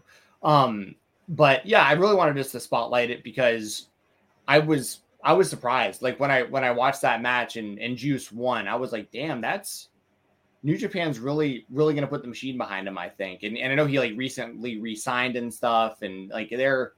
So I just want to throw that out there for people who may who may have missed it, or you know, for Juice himself, you know, just throw it out there. Like that's that's a pretty big vote of confidence to win that title over those three guys, especially. So good for Juice. And this, he's probably entering like the best, the most important run of his career right now. Uh, I thought it was a great match. I wasn't too surprised that Juice won, honestly. The way he came back, um, but he did a great job working everybody with like, I'm done with New Japan and I really have no urge to wrestle and everything. And then literally the day after his contract expired, shows up in uh, New Japan for Wrestling Dontaku and attacks Tanahashi. Like they're going full bore with the the Bullet Club stuff, and so because of that, I was not surprised that Juice ended up winning. The Ospreay story is weird because he's a heel and he's a dick, and like him getting screwed, I don't really have a lot of sympathy for that. So I'm not like really attached to Ospreay's complaining and stuff. But I also think that's part of it is like he's a heel and he's complaining and whining and everything. So he just comes off even more unlikable with everything. I think that's the point of it. Um, it doesn't totally work for me, but I can I can see how people are like, oh yeah, like fuck Will Ospreay, like him just continue to whine. Like I'm I'm happy he's getting screwed over essentially. Uh, it's a, it's an odd story. I think it will work for some people. Doesn't personally work for me. Uh, yeah, and then they're setting up. It looks like Mox, Moxley and Tanahashi. At some point, we got to get that singles match, and I cannot wait for for that singles match. But was a very very good match, and everyone should check out New Japan Capital Collision. Uh, that match was great. Eddie Kingston against Tomohiro Ishii fucking ruled as well. Yeah. So everyone should watch that. Suzuki and Brody King was very good. So it was a really good show, top to bottom, and the stream worked. Nobody had to issue any statements of FITE TV hmm. fucking over the stream. So good on FITE TV for finally getting their shit together. Yes, I'm glad they got that figured out. And uh and yeah, there was a lot of I mean like another big vote of confidence for Brody King on that show beating Suzuki and like yeah. uh you know, you can kind of see some of the kind of the people that it looks like New Japan's going to really be heavily pushing right now. Some of the some of the people that they haven't really pushed heavily in the past. I know Juice has been the US champion before, but this is like the, the landscape has changed since then. Um so um and yeah, the Ospreay thing once again it's like as a as a heel it's just it's weird because once again you don't want to be sympathetic to it but like he has legitimate gripes because he does keep getting screwed. Um so but yeah shout out to juice uh big win and uh like i said i, I think this is this is a giant sink or swim uh, situation for him i think because like i think if he really kills it with this us title he could get into the world title mix and that would be humongous for him. So good good for juice and the trajectory he's on right now uh, speaking of Will Ospreay, my indie spotlight this week is Will Ospreay and his match against Titus Alexander from Wessel, uh, Wessel Pro, uh, West Coast, West Coast, uh, ill mannered. Um, I admittedly do not know a lot about Titus Alexander. I, I assume you're you're more familiar with his work than I am, but I I didn't know too much about him, but I'd heard good things about this match. So I was like, all right, I'm gonna watch this. I'm gonna check it out. I think Will Ospreay is excellent at, at professional wrestling. Um, and to watch him like on the indies i've seen him i've seen some of his indie matches before and everything but he is just so much more it's not as polished when it comes to his character. He's he's more like interactive with the crowd. Like he's dancing during this match. He's like making like diamond pussy signs and stuff. Uh like he's he's just very you know he's dickish will ospreay like to to full effect that he isn't quite all the time in like new japan and everything.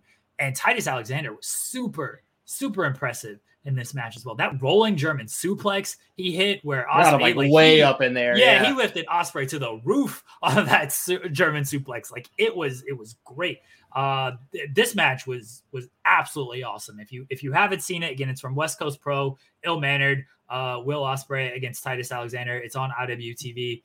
Go check it out. I I'm a Titus Alexander fan after watching this match because I thought he hung step for step with Will Ospreay, and I think as a wrestler, I think Will Ospreay is right near the top. So great job by by both men. Again, if you haven't seen it, go check it out.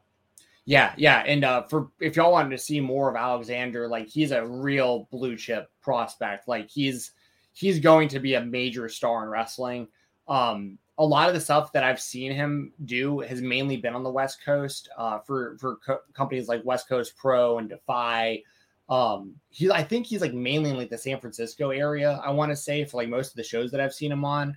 And when he really starts branching out more, like he's, he's done some other stuff outside of that that region, but like the more he branches out into like the southeast and the northeast and stuff like that, gets on kind of my side of the of the the territories and stuff. I think he's gonna really, really blow up. Like he's gonna be one of those guys that like be kind of like when uh like when Blake Christian and Alex Zayne and, and those kind of guys all got kind of signed to the WWE at the same time and they're all you know gone since. But a lot of them were like main event level guys on the indies. Like they, they worked real hard for a, a while to get to the main event. But once they got to the main event and like they got that recognition, they were like it, they got swooped up fast. And I think that Titus Alexander is going to be in that same boat. Once once more people know about him, he's going to get more on the radar of companies like AEW and you know potentially WWE or New Japan, so on and so forth. He's going to get he's going to be a big deal. Um, and I've also seen Righteous Reg. Um, I've seen him tweet about him quite a bit too over the the last you know probably few months, year, and maybe last year or so. And Reg, I know, goes to a lot of those shows live, and he compares uh, Titus to like kind of TNA AJ Styles, and I, I think it's a really uh, strong yeah, comparison. That's a good um, comparison. They wrestle similarly. They're both very innovative, super athletic.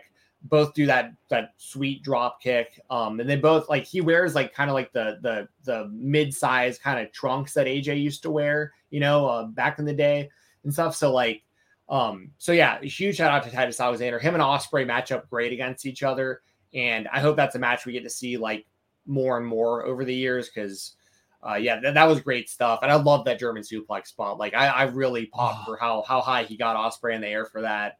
Um, I popped so big. I love the finish too, where he's going for the. I, am not again not super familiar with Alexander, but he's going for for a sit out, and then Ospreay counters, but but uh, Titus still sits out, but it, because he sits out on it, right into the hidden blade and then the stormbreaker. Like the the closing stretch was fantastic and just a just a great match. 15 minutes right in my wheelhouse of the 15 to 18 minute matches. So i i absolutely love this match. Everyone again it's on iwtv if you want to check it out. And you know follow the work of titus alexander now because based on what you're saying based on what you, you said regis said uh looks like this guy is going to be uh, one of one of the top guys coming up, and he certainly just in this match alone like proved a lot to me. Yeah, 100%. And once again, yeah, you can check that out on IWTV. That was from West Coast Pros Ill Mannered. Um, and sticking with IWTV, and I got to bounce in about four or five minutes um, to do my shoot job. Shoot job. Um, but um, but the timing wound up perfect because we got one spotlight left, and then Jeremy's gonna run the interview for y'all. But when it comes to IWTV, my spotlight once again, something from IWTV. You can use code Fight Talk, by the way, if you want to check out IWTV. That helps me out when you use that code. Um, my spotlight is Kevin Ku retaining the Action Championship over Cole Radrick at Uncharted Territory. And I just wanted to throw it out there because honestly, Kevin Ku is a guy that like I talk about pretty much every weekend on the Weekender pod on, on Fightful Select. Um, and he's a guy that I've been following his career for years. I mean, I interviewed him in my old apartment in Nashville, like back when SUP was starting, because he was like he he for people who don't know, he's basically the guy who runs Southern Underground Pro at this point, Kevin Ku. Um, and not enough people talk about him, I think. A lot of people are familiar with him in Garrini as Violence is Forever because they're probably the most decorated indie tag team in the world right now. They have like four sets of title belts right now. But on top of that, Kevin Ku right now is also the action wrestling champion as a singles wrestler. And Garrini does his thing as a singles guy too, as you're going to hear about with our interview with John Thorne here in a minute. But I just want to throw it out there because Cole Radrick, friend of the show, of course, uh, the Ratty Daddy, King of Wreck Shit Mountain, um, you know, the Wild Heart. Um, you know, I I love both these guys, and I've just been able to watch the progress of both of them over the last, you know, four or five years, and to see just where they're at now from where they were before, and just they match up so well against each other. And this initially wasn't even going to be a title match. Um, even Dylan Hales on commentary seemed confused. He was like, this is a non-title match, and like the the referee held the title belt up, and he was like, "Is Ku gonna put the belt on the line?" Like, okay, this is a title match because they've they've left the one cool thing about him with that action title is they leave it up to Ku's discretion.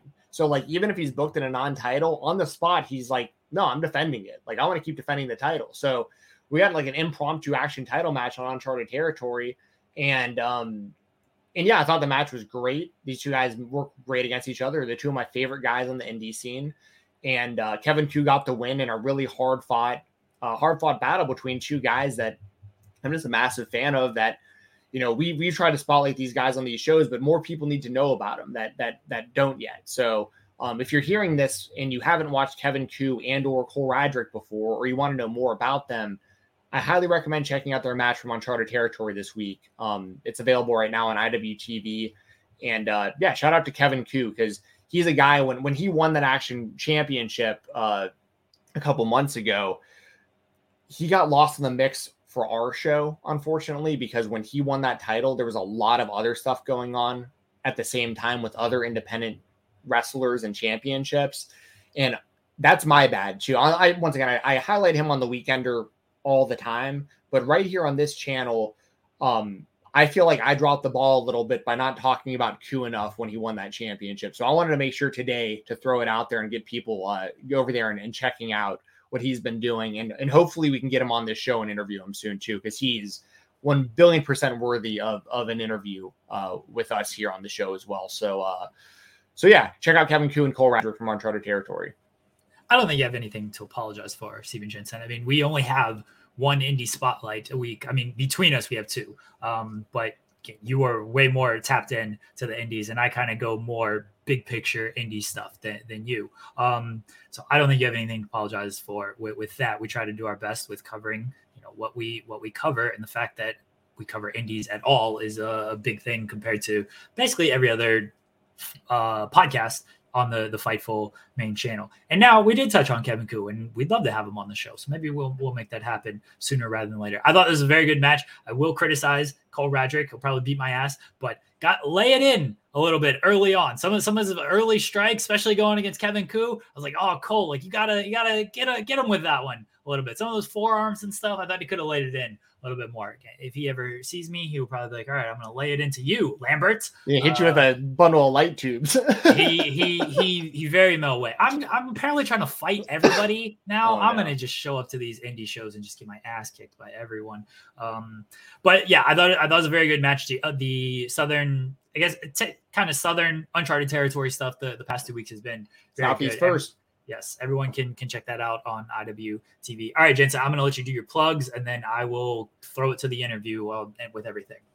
Yes, gotta run. Luckily, I work from home, so I just gotta move one room over. But I gotta I gotta clock in here in a second. So thank you, Jeremy, for running the interview. I think you guys are gonna really enjoy this conversation with me, Jeremy, and John Thorne from AIW.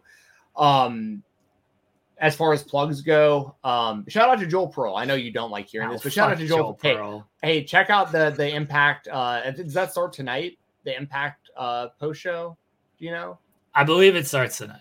So I will no longer be covering Impact on the spot or on the Weekender because Joel's got you covered here. Um, and who's he doing the show with? I haven't seen yet. Uh, Cresta Star. Okay, so check that out here on Fightful. Um, and the good thing is for the Weekender, for those of you who love that show and, and listen every week, this is a good thing because not having to cover Impact now opens me up to cover even more independent wrestling on that show, which I'm really looking forward to. Um, so check that out. That's at fightfulselect.com. Everything else I got going on, check out on Twitter at Fight Talk underscore. And I will also continue to do the Impact Wrestling pay per view post shows with Denise Salcedo. So I'm still covering Impact right here on the Fightful main channel, but on the Weekender, we're going to focus even more on independent wrestling going forward. Thank you all very much for for tuning in today with us. And this new 9:30 uh, time slot, I think, is going to be great for us. And it, it seems from the feedback I'm seeing so far, people are enjoying it. So, uh, so yeah, Fight Talk underscore on Twitter. Give me a follow. I keep everything updated there. And uh, Jeremy, I'll see you later, buddy.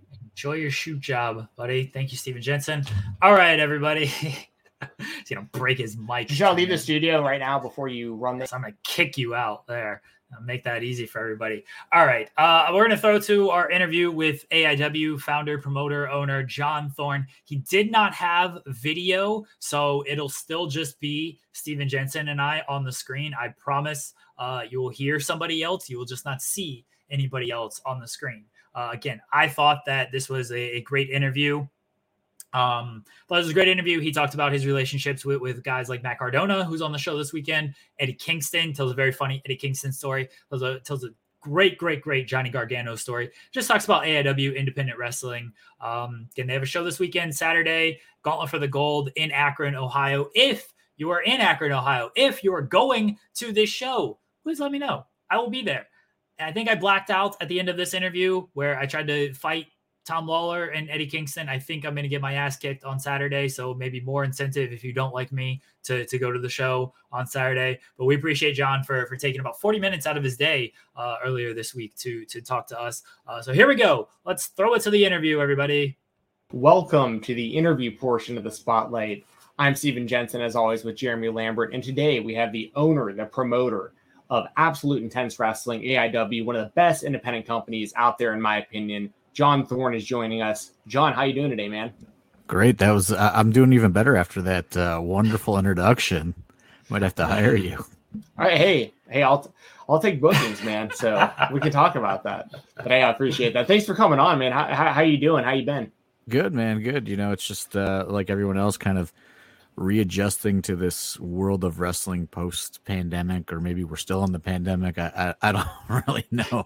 Uh, but yeah, it's been it's been a crazy uh, few years. So uh, just excited that things are somewhat you know, uh, kind of trending towards some form of normalcy in the world of independent wrestling again.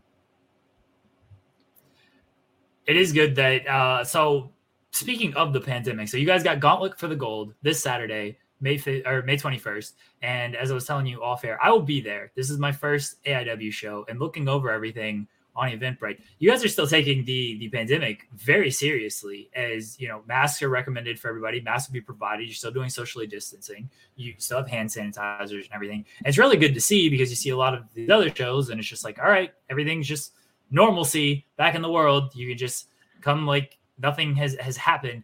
But how was the pandemic like for you guys, and just trying to do do anything through the pandemic?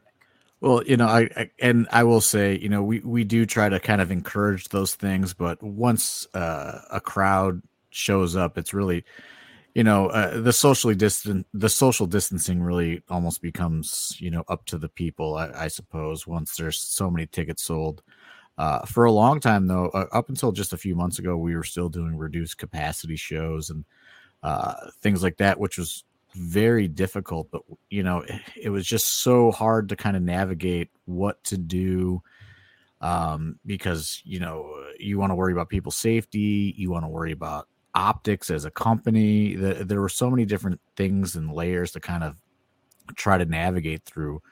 Um, you know, I will say that I, I do expect Saturday is probably going to be pretty packed. We've kind of, you know, opened up tickets, you know, uh, starting the last few months, and the pre-sale is pretty high. So, um, you know, we, we, do put all those things on Eventbrite and, and recommend all those things uh, still. And you know, we will have masks, and you know, there'll be hand sanitizer and things like that. But uh, it, will people abide by it at this point? I don't know. You know, like it, it's it, it's it's too hard to tell. Um, but we did so, you know, for I, guess two years. You know, we we were down for a long time, and we did a few shows in Indiana, and uh, we try we tried to do a no uh, no fan concept for IWTV, um, and then we started. You know, Ohio started allowing um, certain you know indoor events again, and you know we started very uh, small. We were doing hundred ticket shows for you know the the first few months starting last spring and you know we just have slowly started kind of opening that up uh, a little bit more. So uh, you know it's it, it, it's it's been difficult I've, I've talked about it a lot uh, to people. You know it feels like the pandemic feels like it lasted for like a decade and it also feels like it like didn't last at all depending on you know how you're feeling for the day i suppose. Yeah yeah absolutely. Um speaking of the card this weekend though the matches that are announced i'm very much looking forward to. Um I'd like to just get some uh, a little a little recognition out there for some of the talent. Um, a lot of these guys I cover on the Fightful Select Weekender each Sunday, um, as I'd like to talk about independent wrestling on there, and a lot of great names that you've announced. Um, and like right at the top of the card, you got Matt Cardona, who obviously is making huge waves in the wrestling world ever since leaving the WWE, you know, a couple years ago. Um, what's it been like having Matt Cardona not only be a part of the promotion for y'all, but carrying those titles for you as well? You know, it's it, it's really crazy because it started off as it was just kind of like a one-off booking that um you know, I don't know if, how familiar you are with with this toy convention, Toy Ohio, that takes place in Ohio. Yeah. Um, you know, one of the things that was was crazy about the pandemic is I um you know, the founder of that Tom Troll used to come to AIW events and he passed away. And his business partner, who I'd never met before, um, reached out to me and said, "Hey, you know, we would like a wrestling presence at our, you know, our convention going forward. Uh, I would like to just give you a table to promote AIW." So um, I went and checked it out. Like, you know, at some point during the pandemic, they did like a February event, and then they gave us a table for June, and it just it, so happened that he was going to bring in, you know, um, Matt Cardona and Brian Myers and Smart Mark Sterling. And I'm very good friends with Brian Myers, but I did not know Matt Cardona. I didn't know uh, Mark Sterling.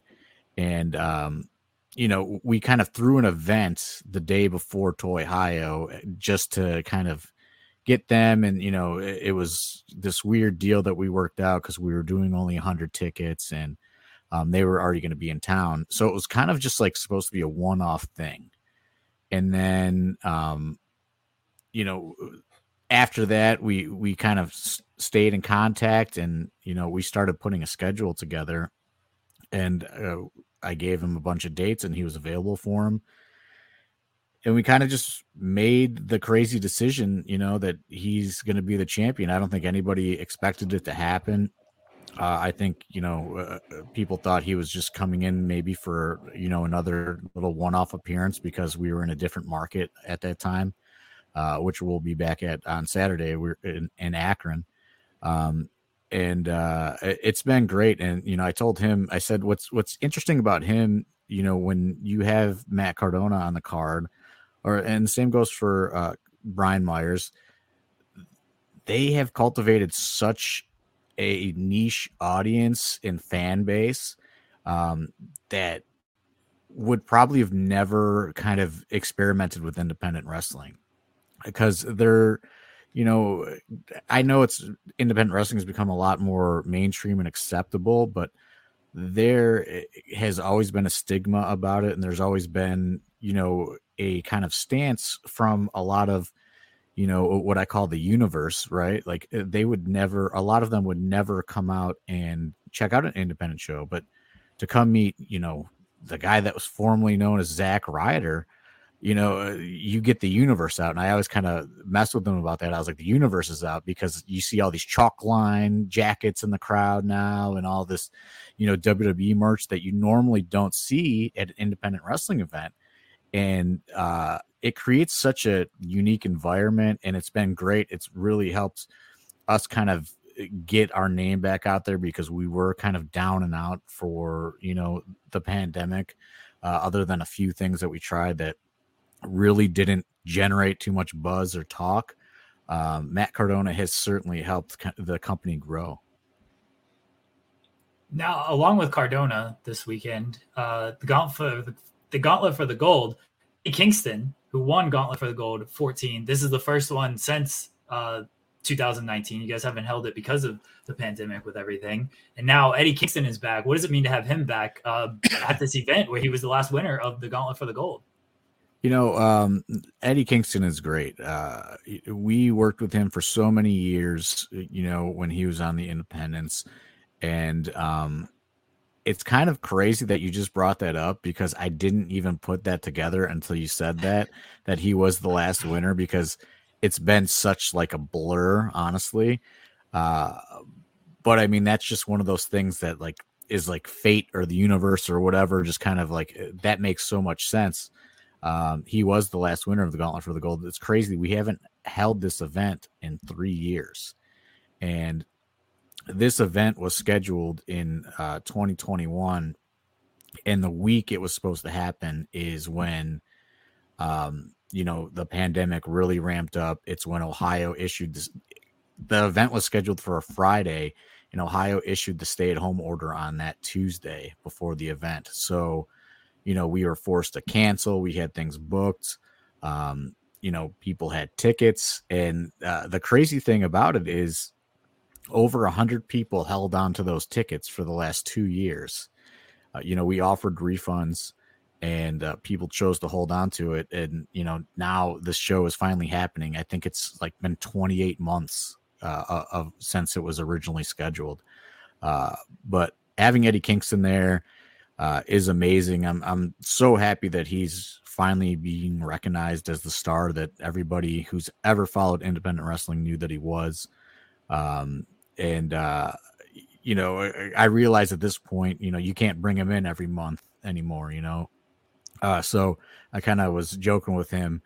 Uh, I said, "Hey, you know, I know you don't want to do this, but a lot of fans want to do a, want you to do a meet and greet on Saturday, and I know that's really not your thing, but you're kind of a television star now.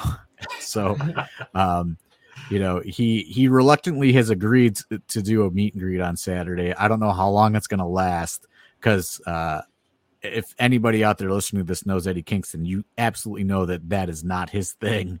Uh, but he has agreed to do it.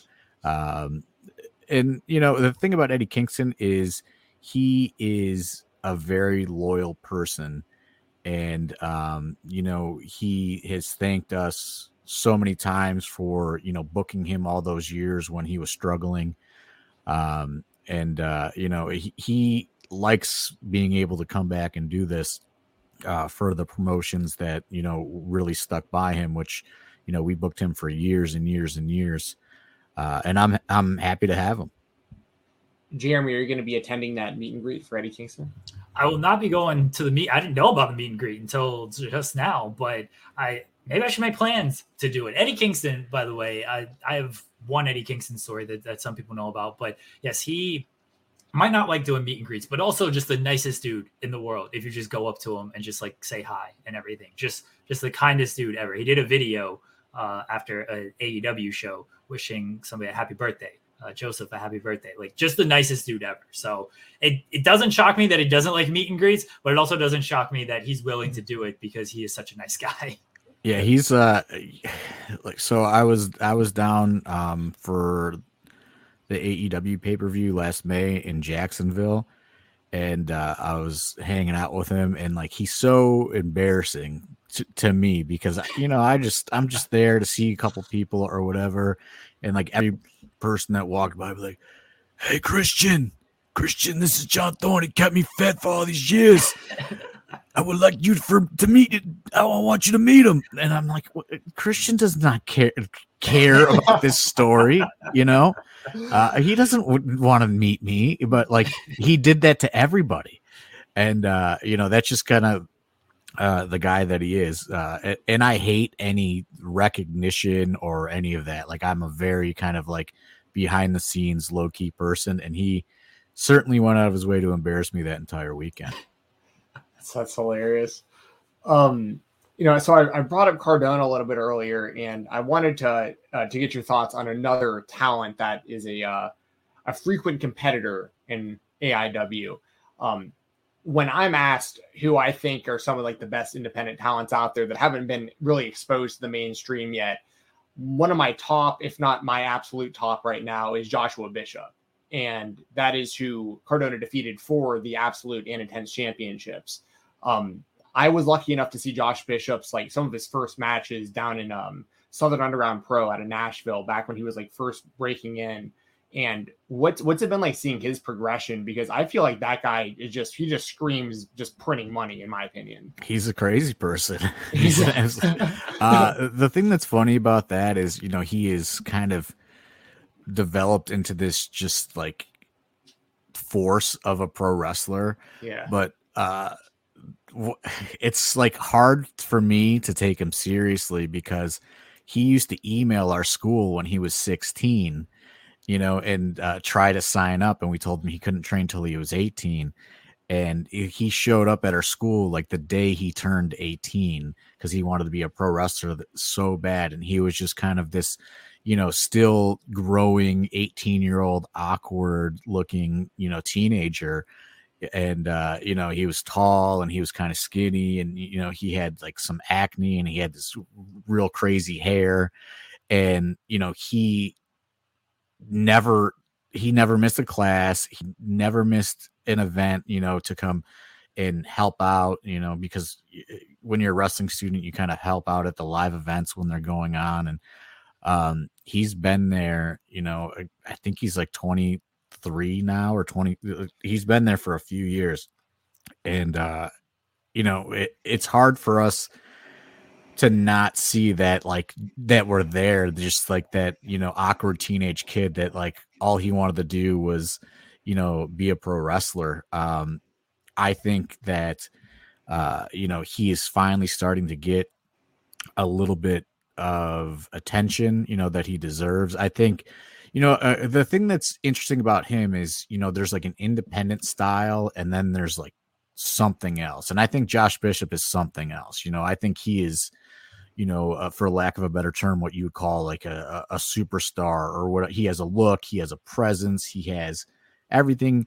He's not really going to give you, you know, the five star classic match, but that's what's great about pro wrestling. You don't need that uh, for you know uh, for every match in the card and uh, i think josh bishop like you said is a license print money um i cannot believe that he in in the last six months he has had um looks from wwe aew and impact and nobody has picked him up yet which is astonishing to me. But he's also still very young.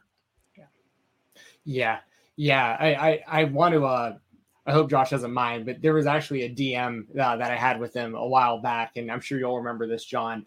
Um, I I hit him up. This was on May 17th, uh, 2019. It was right around 11:30 p.m. And I Literally messaged two him. years ago, or three years. Oh yeah, exactly. Oh, I didn't So today's May that. Wow, 17th. exactly. And This, This is the day. today as we're recording this is the anniversary of the big crazy Yes. bump. That was it. This is the DM. So I said, I said, you okay, bro? That balcony spot was sick. And his response was, yeah, I'm alive, I guess. Yeah, I mean- that was so. We just, I, you know, we have this kind of group chat. Uh, myself and uh, as they call themselves, the Rip City Shooters, Josh Bishop and Wes Barkley, who is another uh, product of the AW Academy, uh, who I think is, way. I, I think he is also very under underutilized. Um, and uh, we we didn't even realize that today was the day, you know. It, and uh, I'll never forget that moment. Um, that day, it was our first time in you know what is now considered our home, the Odeon. That was the first event there, and we're we got to be on our best behavior. You know what I mean? Like it's this nice venue in downtown Cleveland, and um, Fenix does not get on his plane that day. It's supposed to be headlined by the Lucha Brothers. Uh, Pentagon shows up. Fenix is just says he's on his way. He never shows up. Um, Matt Justice and Josh Bishop are looking at this thing throughout the day, this balcony, and I kept saying, absolutely not. Like, absolutely not. Like, this is our first night here. They already are, don't like wrestling, like, absolutely not. And um, they told me that they were not going to do it. Okay. so they kind of did like the, you know, uh, do and ask for forgiveness later thing. so, uh, you know, I am doing things in the back and, you know, all this other stuff. And I see all these tables set up as the match is going on. And I go, there's, they're not doing this. Like, there's no way. And they did it. And I was like, I think they're both dead. You know, like I, I, everyone thought they both they were certainly dead, and uh, then like the the match was like they weren't dead, and the match was over, and I went to yell at them, but the crowd was going so crazy still, and I was like, I want to yell at you guys now, but if you're alive, then I guess it's all okay. yeah. Oh man, and I'm glad you brought up Wes Barkley, Maserati Wes as well, because I, I think he's super underrated, and I think he works great as an in-ring worker and also as a part of uh, Josh's presentation. Like I think there's a lot that can be done with those two guys, um, all over the wrestling world.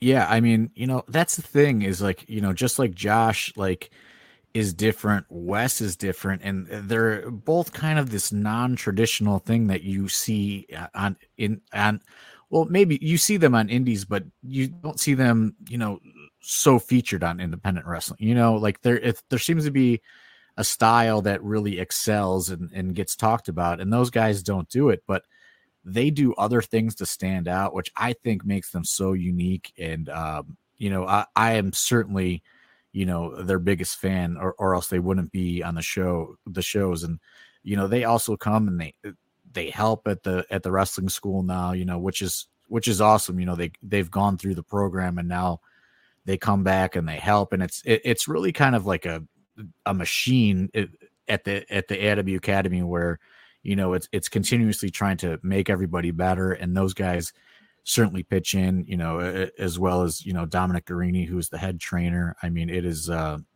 it's kind of crazy like how this whole thing has come together because we never intend, intended to have a wrestling school ever. And uh now it's kind of the only way we exist. If we didn't have that wrestling wrestling school we probably would be out of business.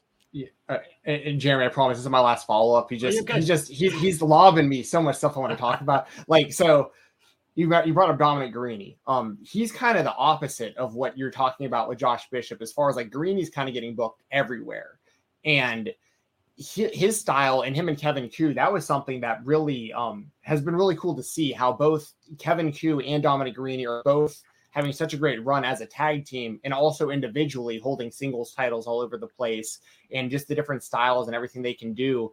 Um, can you speak a little more on Garrini because he's a guy that like when I see a, a, team like the Blackpool Combat Club on AEW, I'm like Garrini and Ku were like made for something like that. Yeah, I mean Dom is you know he is kind of a, a, similar story to Bishop. Not not he came a little bit later, but you know he showed up at our school just as a student.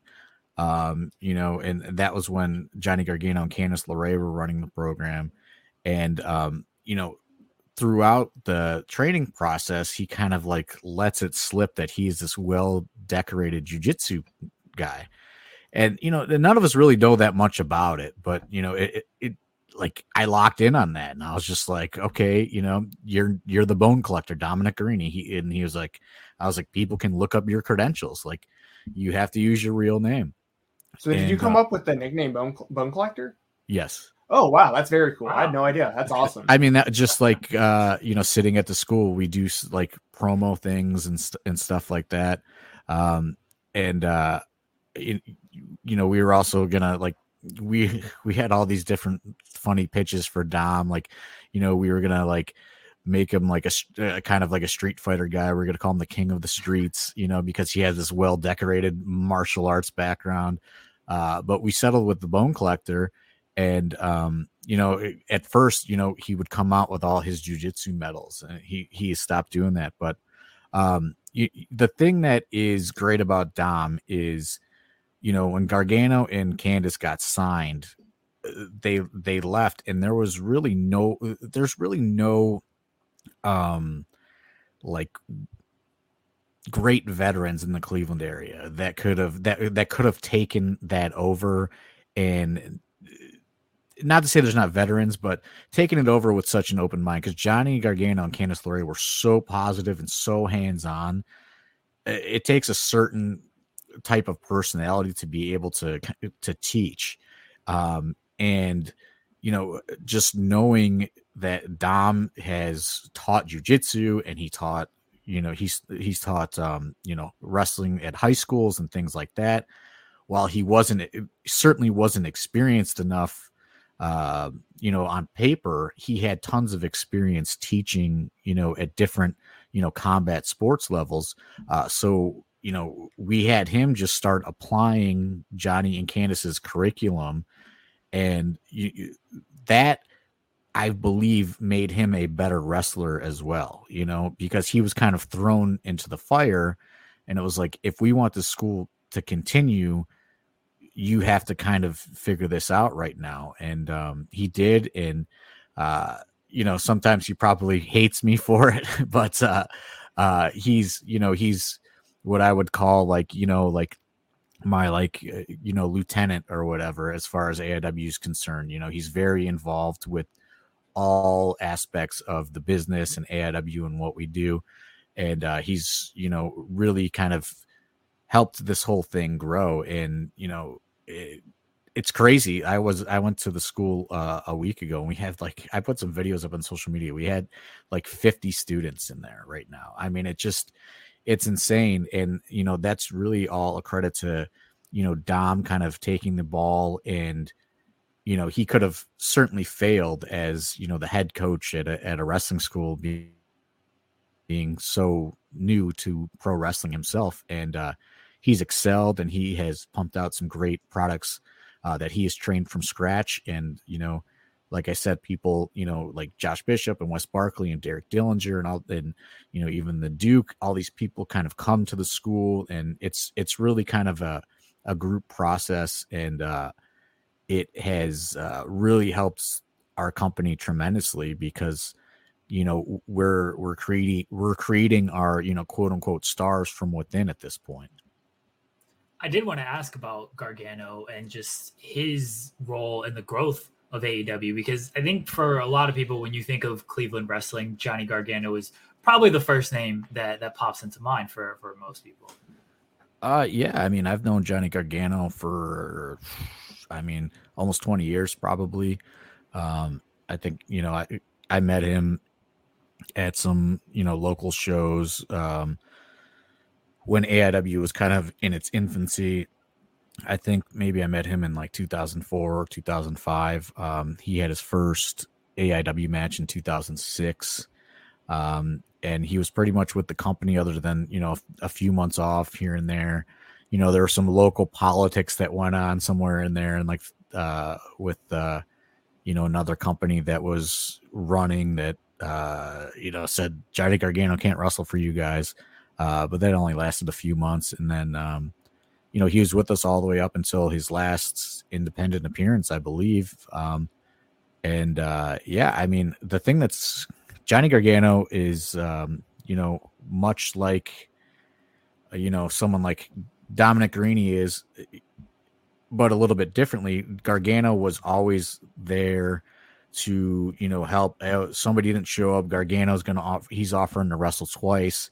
Um, you know, and this is really in days before anybody knew who Johnny Gargano was. He was always kind of thirsty to get more experience.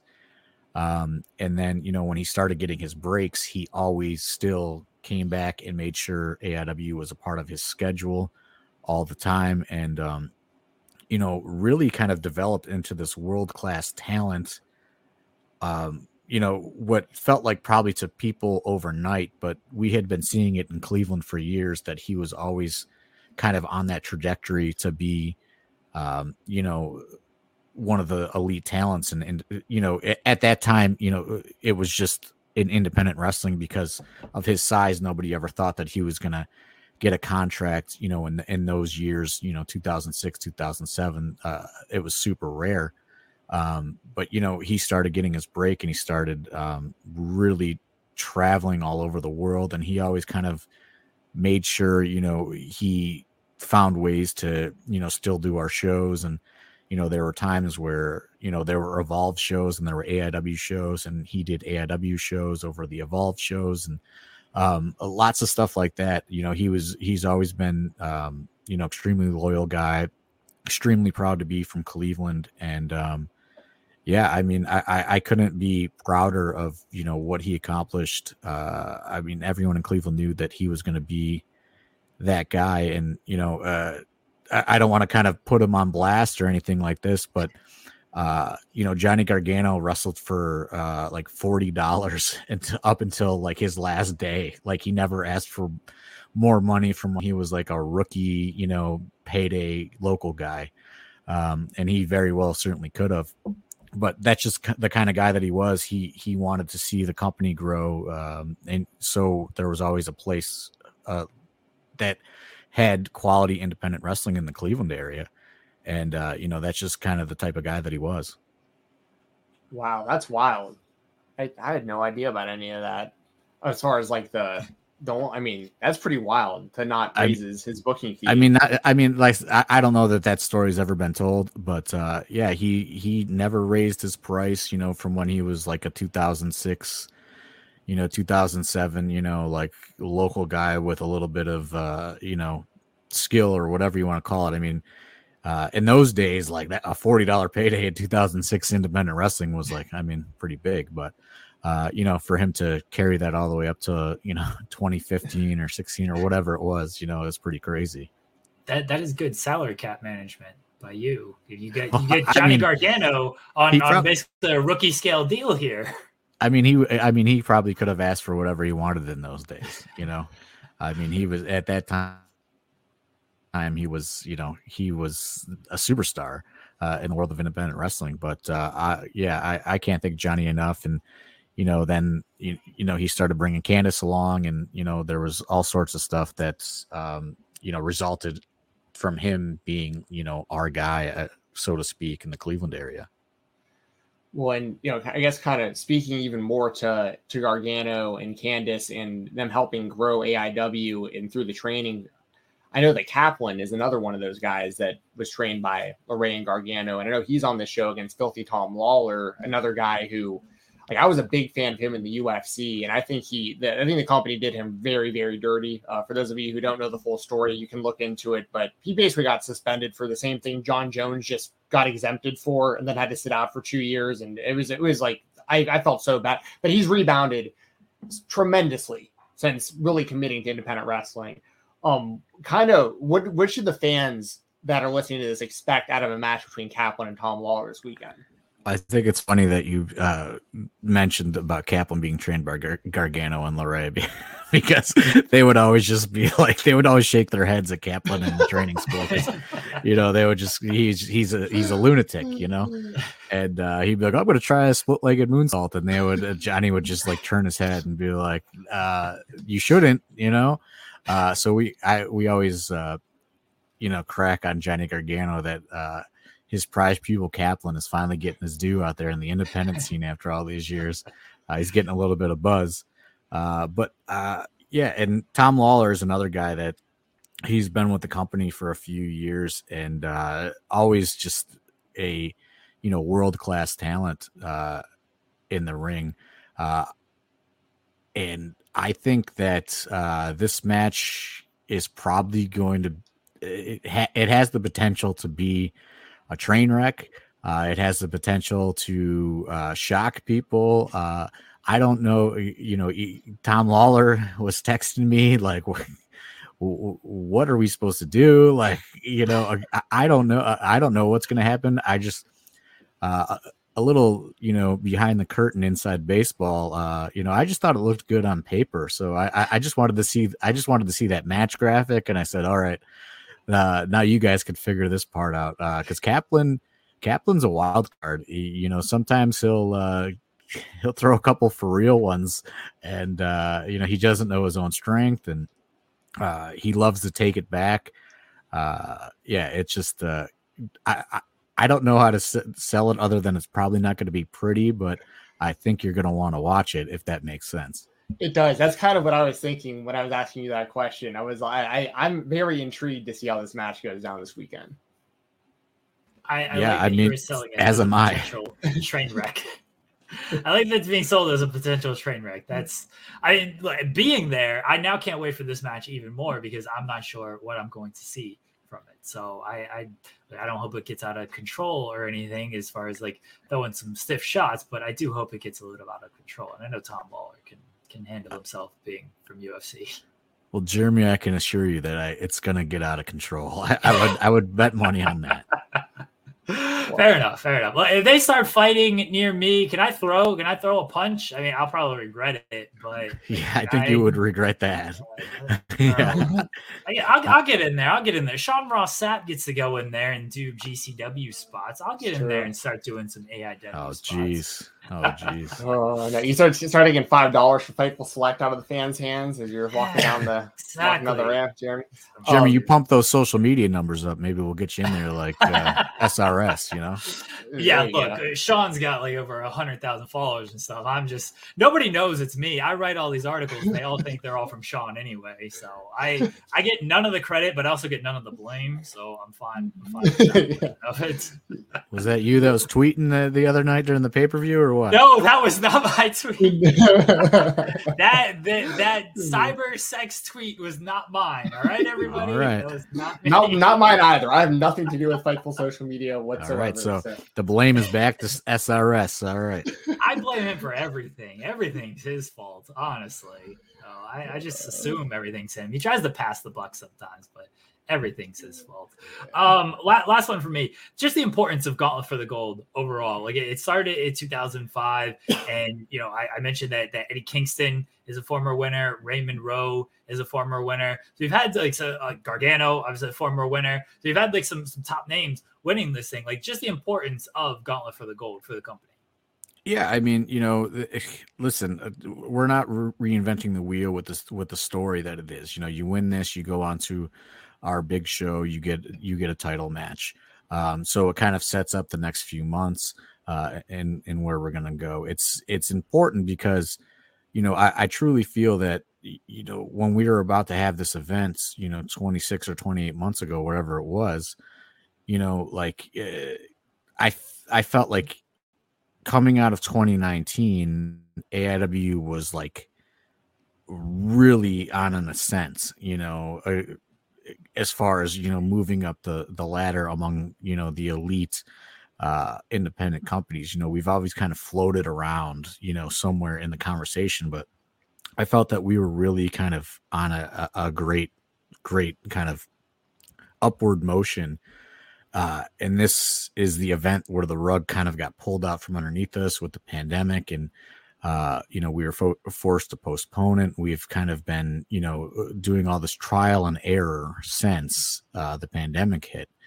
Um, and I feel like this is kind of, you know, our reset button, so to speak. Like, okay, now we can officially get back to the regularly scheduled programming and kind of work back towards, you know, where we were, where we were headed. I, I felt in uh, 2021, 2020.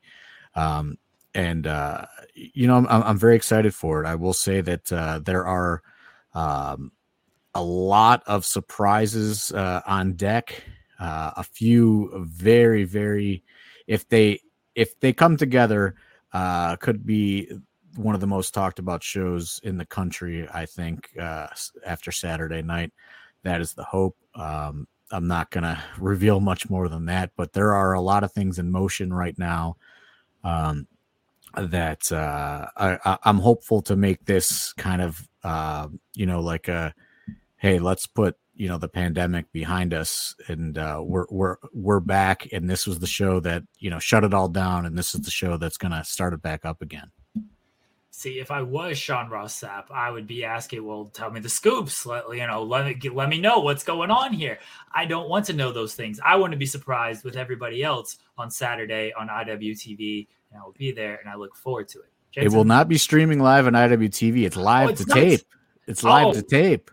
Uh, it's gonna they're gonna upload it um, probably that night uh, or early Sunday morning. So it is technically okay. gonna air on IWTV. It's just not gonna stream live.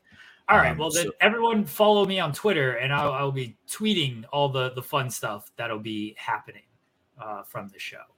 That'll there boost my my numbers, so that way I can get an AIW contract and start fights with uh, Kaplan and, and Filthy Tom Lawlor. I don't know if I, I, don't know if you want to get in the middle of that. no, no, that's a big brain move though, Jeremy. That that's your way in. yes. Um, yeah, I, um, I, I will definitely be uh, after I'm able to watch this show, which hopefully will be the night that it airs. Um, I will be talking about this on the Fightful Select Weekender podcast. For everyone who listens to this interview, FightfulSelect.com every Sunday, talking indie pro wrestling. I will make sure to talk about this AIW show. And one other person I wanted to bring up uh, as my kind of last question here, um, just because we've talked about everyone else who's announced for the card so far outside of Isaiah Broner. And this is a guy who, like, the last time I saw him in AIW, he was wrestling Minoru Suzuki, and you got him going right back in there against um against Eddie Kingston.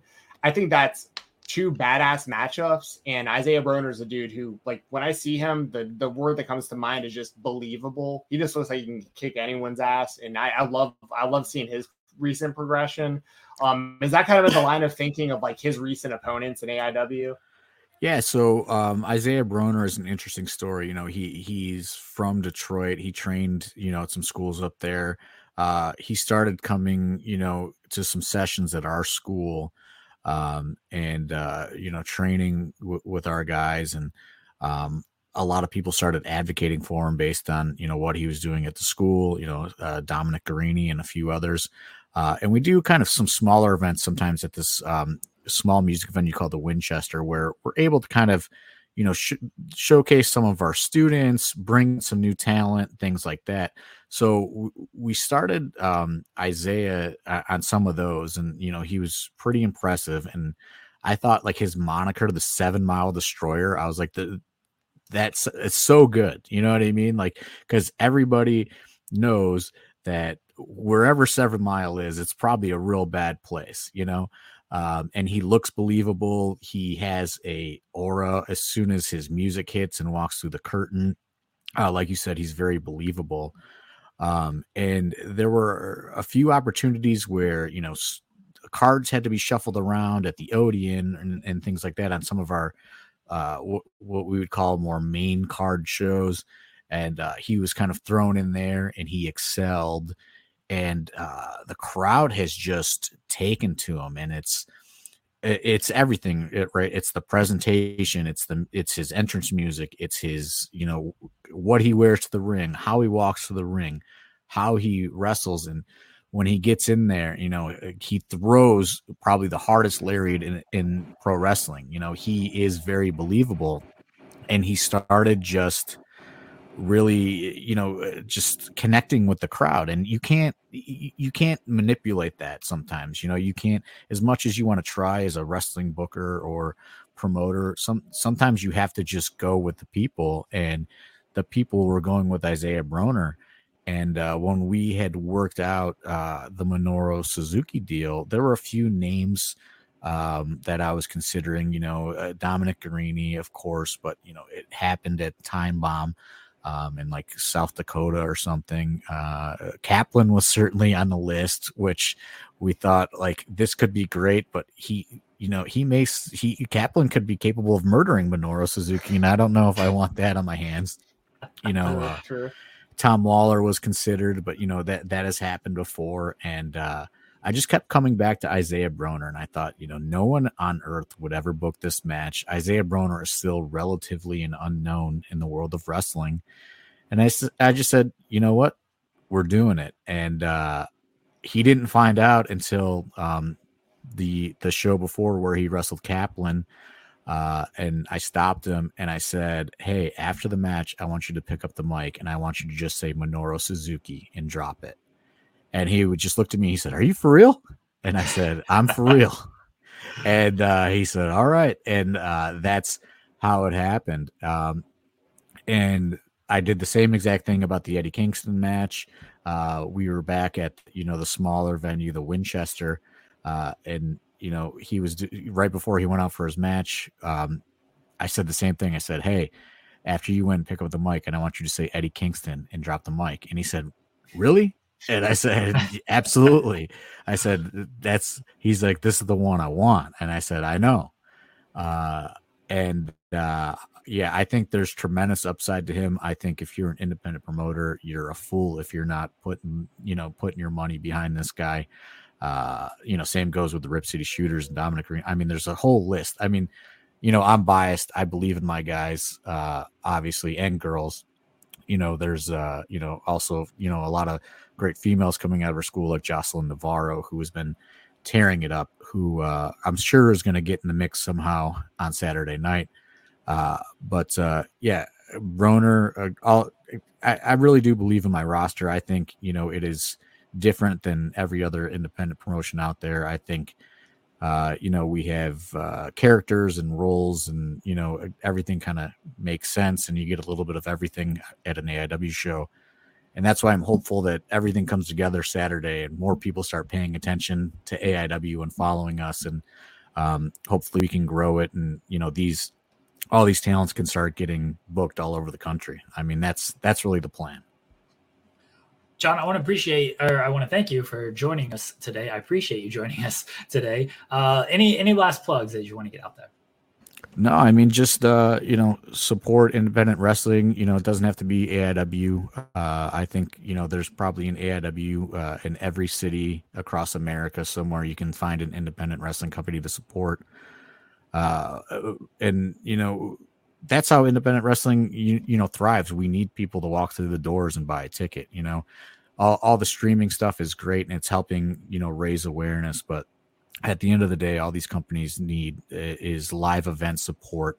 Uh, it, it is a live event business, uh, and uh, you know uh, anything you can do to support any of your local independent companies, uh, please do it. it.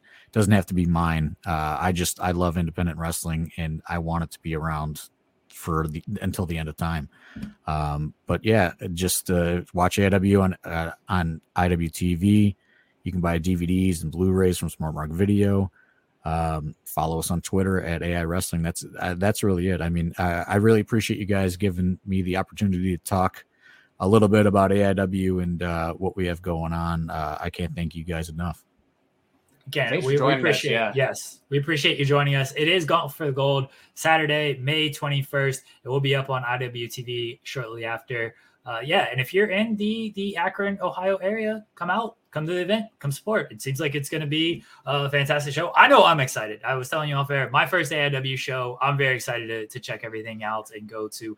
This is my first independent show in forever, so I'm very excited to to go out there and just take in the experience and get involved in, in one of these fights. Maybe I'll, I'll throw a punch. I'm I don't know about Kaplan and, and Lawlor, but yeah, Eddie Eddie Kingston Hey, I can, we're, we're, we, we're, we're sort of mutuals. I think if I can maybe take him and he, he'll be okay with it. It won't hurt me too bad uh, if I throw a shop at him.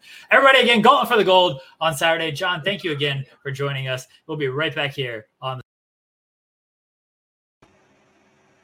So, guys, if I'm not on the show next week, it is because I have been killed by Kaplan, Tom Lawlor, or Eddie Kingston.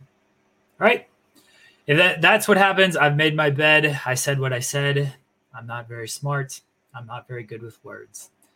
It could happen, everybody. Come out to Gauntlet for the Gold on Saturday, AIW in Akron, Ohio. Come watch me get killed potentially, or hopefully not. Come watch some good wrestling. How about that?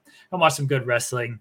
Uh, thanks again to John Thorne for for taking time out of his uh, Tuesday night to, to talk wrestling with us. We had some technical issues. He spent like the interview was like 40 minutes, and then he spent like a good hour with us with the uh, some issues we had, and then talking afterwards. So great guy.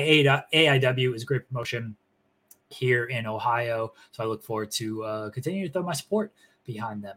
Again, going for the gold on Saturday, guys. I fight Ric Flair. I'll fight him. That's fine. Uh, I don't want to say that. I might. I might do anything to. I got to get paid very well to for for that one. All right, I got to get paid very well, guys. Thank you again for for joining us here on the Spotlight. Nine thirty is our new permanent time. Thursdays at nine thirty a.m. Um, everyone, go to Fightful Overbooked today at four o'clock. Will Washington uh, has Day After Dynamite. That's every Thursday at four on Fightful Overbooked. Go check out Pillar to Post that we did yesterday. Really, really fun time with uh with Will was part of that. SB3, uh, who's a coward. He was part of the show uh, Lily and Lily Alexandra from from Grappy Hour, and Connor Casey from Comic Book. So great people, really fun roundtable banter, fun fun and games that we have on on Pillar to Post. So everyone go to Fightful Overbook, subscribe, support the channel, um, give us you know good good feedback and stuff. Guys, I hope everyone has a great Thursday. Check out the Impact post show here on youtube.com slash fightful with uh, Joel Pearl. Don't support him. Support Cresta though. Bye everyone. Take care. Talk to y'all next week. Everyone knows therapy is great for solving problems, but getting therapy has its own problems too, like finding the right therapist, fitting into their schedule, and of course, the cost. Well, BetterHelp can solve those problems. It's totally online and built around your schedule. It's surprisingly affordable too. Connect with a credentialed therapist by phone, video, or online chat, all from the comfort of your home. Visit betterhelp.com to learn more and save 10% on your first month. That's BetterHelp H E L P. When you need mealtime inspiration, it's worth shopping Kroger, where you'll find over 30,000 mouthwatering choices that excite your inner foodie. And no matter what tasty choice you make, you'll enjoy our everyday low prices, plus extra ways to save, like digital coupons worth over $600 each week. You can also save up to $1 off per gallon at the pump with fuel points. More savings and more inspiring flavors make shopping Kroger worth it every time. Kroger, fresh for everyone. Fuel restrictions apply.